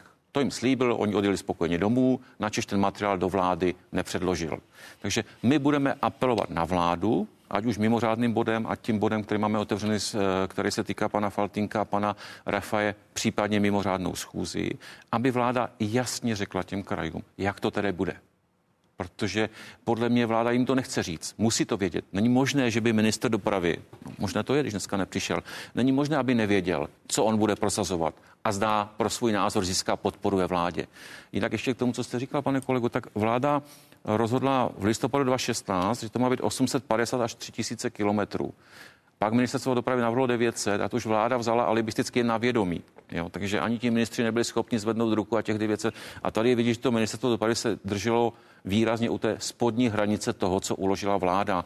Myslím si, abychom byli spravedliví, že tehdy o tom nejvíc mluvili sociální demokraté, kteří chtěli rozšířit ty silni, e, mít to na silnice první třídy. Asi ty debaty pamatuju. Ale nechceme přispět k, eh, k těm riskantním krokům, které dělá pan Faltínek, premiér, eh, tím, tím slibem, že změní podmínky řízení aby se nestala ta, nenastala ta situace, aby od 1. ledna mít to nikdo nevybíral. To je 10 miliard mhm. státního rozpočtu, příjmu státního rozpočtu. A nový provozovatel eh, říká, že je připraven. Ale já to nějak nespochybnuju, ale běží nějaké soudní řízení. Mhm. My nevíme, jak dopadne. Já vůbec nespochybnuju a proto se vůbec nevyjadřujeme jako občanští demokraté k tomu tendru jako takovému.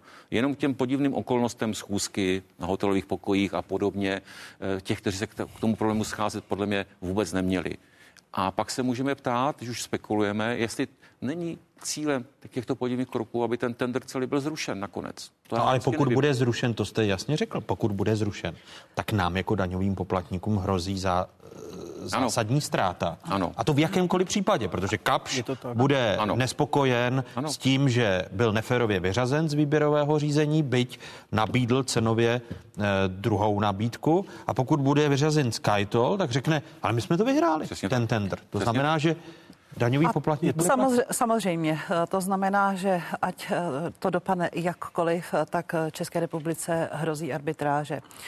Firma Čektol a Skytol avizovali, že už nakoupili ano.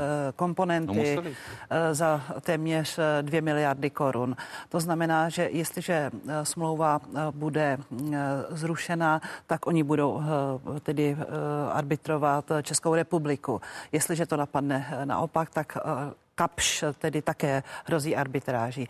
A co nám také hrozí, že se nebude eh, mít to pravděpodobně vybírat. Eh, pokud tedy nedojde k prvnímu 12. k, jaksi, k podepsání té smlouvy a k zahájení novým provozovatelem, no tak to se vybírat Počkejte, ta smlouva je, je, podepsána, je podepsána. Je podepsána, je, je odešla, podepsána. Odešla oficiální ano. výpověď stávající provozovateli 1. 12. aby spuštěn nový tak. systém. Tady jenom pro, to riziko pro, toho promiň, rozhodnutí. Ale to je to, proč bych tady spochybnil Pardon, tezi, tezi paní, ale, paní místo předsedkyně v tom, že přece mi to bude vybíráno. Nebo to opravdu ale myslíte, že hrozí, co když, co když ta, vybírat? no může se stát. Soud tady bude v červenci eh, v Brně, eh, já samozřejmě nevím, jak dopadne, eh, je o tom, zda ta smlouva, jestli ministerstvo dopravy bylo oprávněno tu smlouvu podepsat. Pokud ano, smlouva platí a může se stávající provozovatel, který už má výpověď, případně soudit se státem, ale mi to poběží, to je ta varianta A. A varianta je B, že to soud zruší a my se musíme ptát ministerstva dopravy vlády jako celku, pokud to nastane, jakou mají připravenou variantu. Je a já tak, se obávám, pokud... že nemají připravenou žádnou variantu. A samozřejmě nemůžeme předjímat rozhodnutí soudu. Já nevím, nejsme účastnicky řízení. No ale soud v tom prvním rozsudku, protože to má dělat stejný senát, jako v případě prvního rozsudku, když to jako ano. právní like velmi zjednoduším, že ÚHOS neměl pohlížet na tu smlouvu s novým provozovatelem jako na uzavřenou a měl vypořádat připomínky kapše. Ano. A v této logice tedy očekávám, i když logika někdy u soudců je také pomývá, že bude konstatovat, že ta smlouva vlastně z právního pohledu nebyla, neměla být, neměla být uzavřena, to je to riziko. protože se mělo počkat na vypořádání těch připomínek, tak, aby to dávalo. Ano, pardon, já jenom, eh, pardon, ano. kolego, eh, ta ministerstvo dopravy uzavřelo smlouvu, ale eh, bylo tam předběžné opatření, které zakazovalo podpis této to je smlouvy. Věc. A to tak v rozsudku bylo.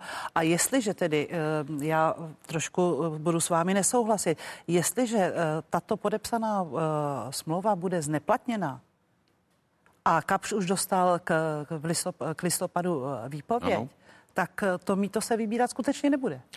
To neříkám, že nebude. No počkejte, Kap, Kapš může říct, eh, a znovu říkám, jsem právní lajk, Kapš může říct, Smlouva se státem trvá. My to vybíráme my, proto se vás ptám, kde berete ty obavy, že by od 1. ledna... Dostali výpověď. Ne. Ukončení... Smlouva byla Ale uzavřena... byla by přece zneplatněna ne, ne. i ta výpověď. To je ne? druhá věc, ne. Eh, ta, eh, Kapš dostal roš, eh, prodloužení zakázky na tři roky, ano.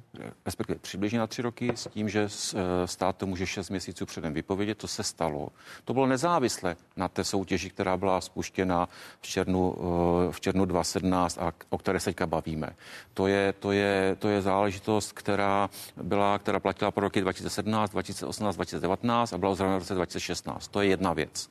A tam stát postupuje podle té smlouvy 6 měsíců před ukončením té doby, no. nebo 7 měsíců poslal tu, tu výpověď a ta běží. A vedle toho běží nový tender, kde je to riziko, že e, smlouva bude soudem zneplatněna.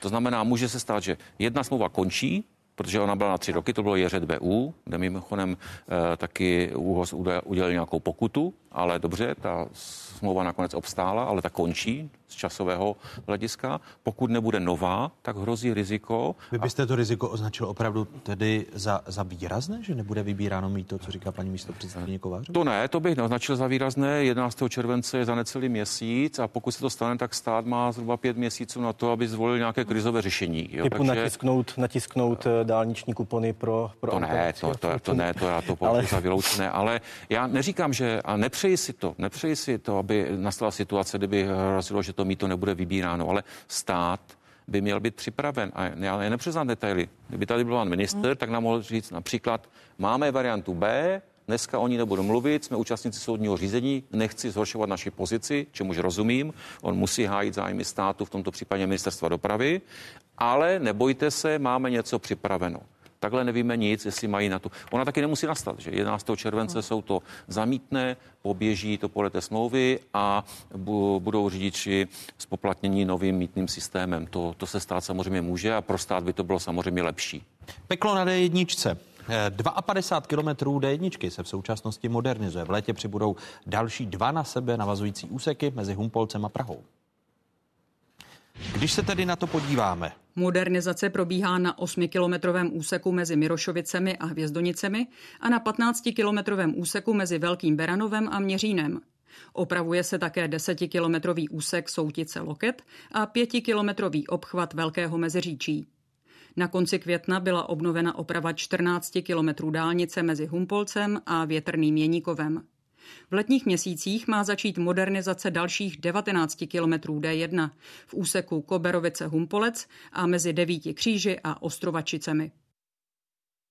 Když Zbigněk Staňura jako někdejší minister dopravy zahajoval kompletní modernizaci D1, tak jste mi sliboval, že už bychom dnes měli jezdit po modernizované dálnici D1, kde se stala chyba, že letos asi zažijeme peklo, eh, že zhruba 60 kilometrů D1 bude totálně rozkopaných. Já jsem to době říkal, že podle informací ředitelství silnic a dálnic by ta modernizace měla trvat sedm let a letos eh, začne nebo probíhá sedma stavební sezóna, takže máte pravdu. Na podzim, na podzim eh, se mělo podle původních předpokladů končit. Podle mě se neskončí ani letos, ani příští rok. A když se skončí na konci roku 2021, tak to bude malý zázrak. Podle mě se jasně ukazuje. Takže politik neschopnost... by to hodil na ŘSD? Ne, uh, politik by to hodil jak na ŘSD, tak na ministry dopravy. Nebo hodil. Ti za to mají zodpovědnost za těch uh, sedm let, kdy ta, kdy ta příma, od toho, že tam byla chybná rozhodnutí i ministrů konkrétních, uh, od toho, že to nebylo dobře připraveno, od toho, že uh, se velmi často soutěžila jenom cena bez ohledu na kvalitu, pak se musel měnit dodavatel. Myslím si, že ta slepá víra v tu nejnižší cenu prostě není správná, že člověk, tak jak to dělá v soukromém životě, má posuzovat cenu i kvalitu vedle sebe. To znamená mít za dobrou cenu dobrou kvalitu, ne za eh, koupit si to nejlevnější nejsme tak bohatí, abychom si kupovali levné věci a myslím, že to je známé české rčení, které prostě je pravdivé. A tyhle chyby se vlastně sčítaly a ten termín se neustále prodlužuje a, a pak... Tudíž ten závazek, a... který vy jste dal veřejnosti, že letos bychom už měli jezdit po kompletní zmodernizované D1. Teď je to 6 let, co už tam, nebo bude to příští měsíc 6 let, co už tam nejsem, takže bych mohl jako jednoduše ukazovat. Ale stát nepřijal další opatření, která, která přijmout mohl. Do dneška nemáme dobře udělanou telematiku, to znamená v okamžiku, kdy se hrozí nějaké nebezpečí, abychom vyhožili ty informační tabule, ne k tomu připoutej se 90, ale k tomu, aby včas jíždili, aby tam byli dopravní policisté na místě, aby byli schopni zastavit včas, případně otočit tu kolonu aby byli schopni prořezat, eh, prořezat svodidla, otočit to druhým pruhem a vyřešit to, než tam budou hodiny a hodiny stát celé rodiny, autobusy, náklady dopravci. Ty, to všechno to, mohlo to peklo, k tomu. Které, a to peklo, které hrozí letos a to, co minister ano. dopravy oznámil, že eh, se bude rozvážet voda na motorkách. Výsměch. To považujete za výsměch? To považuji za výsměch, přesně no, tak. Víte proč? Protože každý, kdo jede na D1, tak si sebou veme dostatečné zásoby eh, pití. Natankuje a, plnou. A, a svačinu. Já myslím si, že ta chyba jednak, ta se stala v minulosti a průběžně probíhá a to je, že není hotová ta eh, severní eh, D35, protože to by samozřejmě D1 ulehčilo. A pak by pravděpodobně eh, nebyla, eh, nebyly takové zácpy na D1.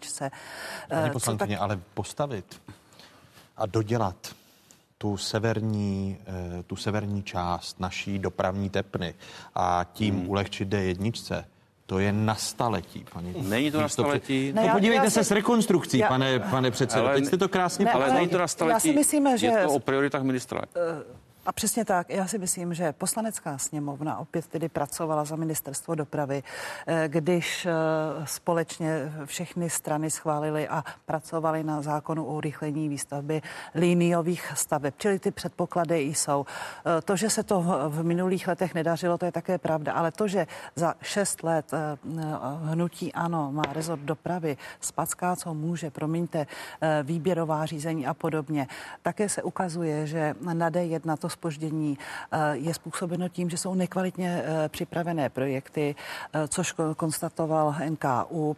Změní to podle, nebo mění to podle vás s novým ministrem dopravy, že nebudeme zažívat v té letošní letní sezóně peklo, když minister dopravy říká, že to je pro něj priorita? No já si myslím, že se to nezmění, když počítá s tím, že bude rozvážet na motorce uh, pitnou vodu. Ne, ne, pan ministr, paní místo předsedkyně. To ještě nevíme, ale uh, máme přece to uh, Národní dopravní informační centrum, které, které máme v Ostravě. Uh, to můž, můžeme požádat pro jiné značky, aby v okamžiku, kdy se blíží nějak riziko té kolony, aby se okamžitě dal zákaz vjezdu uh, vozidel na 3,5 tuny v levém pruhu, aby tam byli dopravní policisté.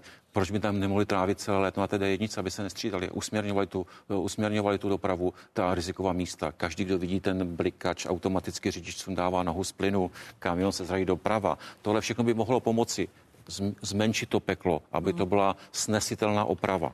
To jako, opravovat se to prostě musí, dodělat se to musí, ale jsou kroky, inteligentní řízení dopravy, e, ty přechodné dopravní značky, využívání těch informačních tabulí, aby to bylo nejen v češtině, ale v angličtině a v němčině, aby řidiči věděli. Říkám, ten dočasný zákaz jízdy v levém pruhu. To všechno jsou kroky, které mohou zmenšit e, to riziko těch kolon, zkrátit ty kolony a včas ta auta dostat z té jedničky e, někudy, když už tam ta ta kolona prostě je. I podle vás jsou, pane poslanče, ta opatření, které nachystilo ministerstvo dopravy nedostatečná? Já si tady asi nemám, nemám k tomu, eh, co dodat. Já si myslím, že eh, když někdo řekne, že je něco pro něj priorita, eh, tak by to mělo, mělo vypadat asi, asi trošku jinak. Děkuji za diskuzi trojici hostů, kterými byli bývalý minister dopravy, předseda poslaneckého klubu ODS Zbyněk Staňura, poslanec Ondřej Polanský z Pirátu a členka podvýboru pro dopravu a také místo předsedkyně starostů Věra Kovářová. Děkuji vám. Děkuji Také za pozvání. Děkuji. Děkuji A připomínám, že pozván byl i minister zahnutí Ano Vladimír Kremlík. Jeho židle však zůstala prázdná a rozhodl se eh, diskuze dnes nezúčastnit. Takové byly dnešní otázky. Připomínám, že nás najdete na internetových stránkách České televize. Stejně tak jsme na sociálních sítích. Hezký zbytek neděle, pokud možno, ve společnosti z Pravodajské 24.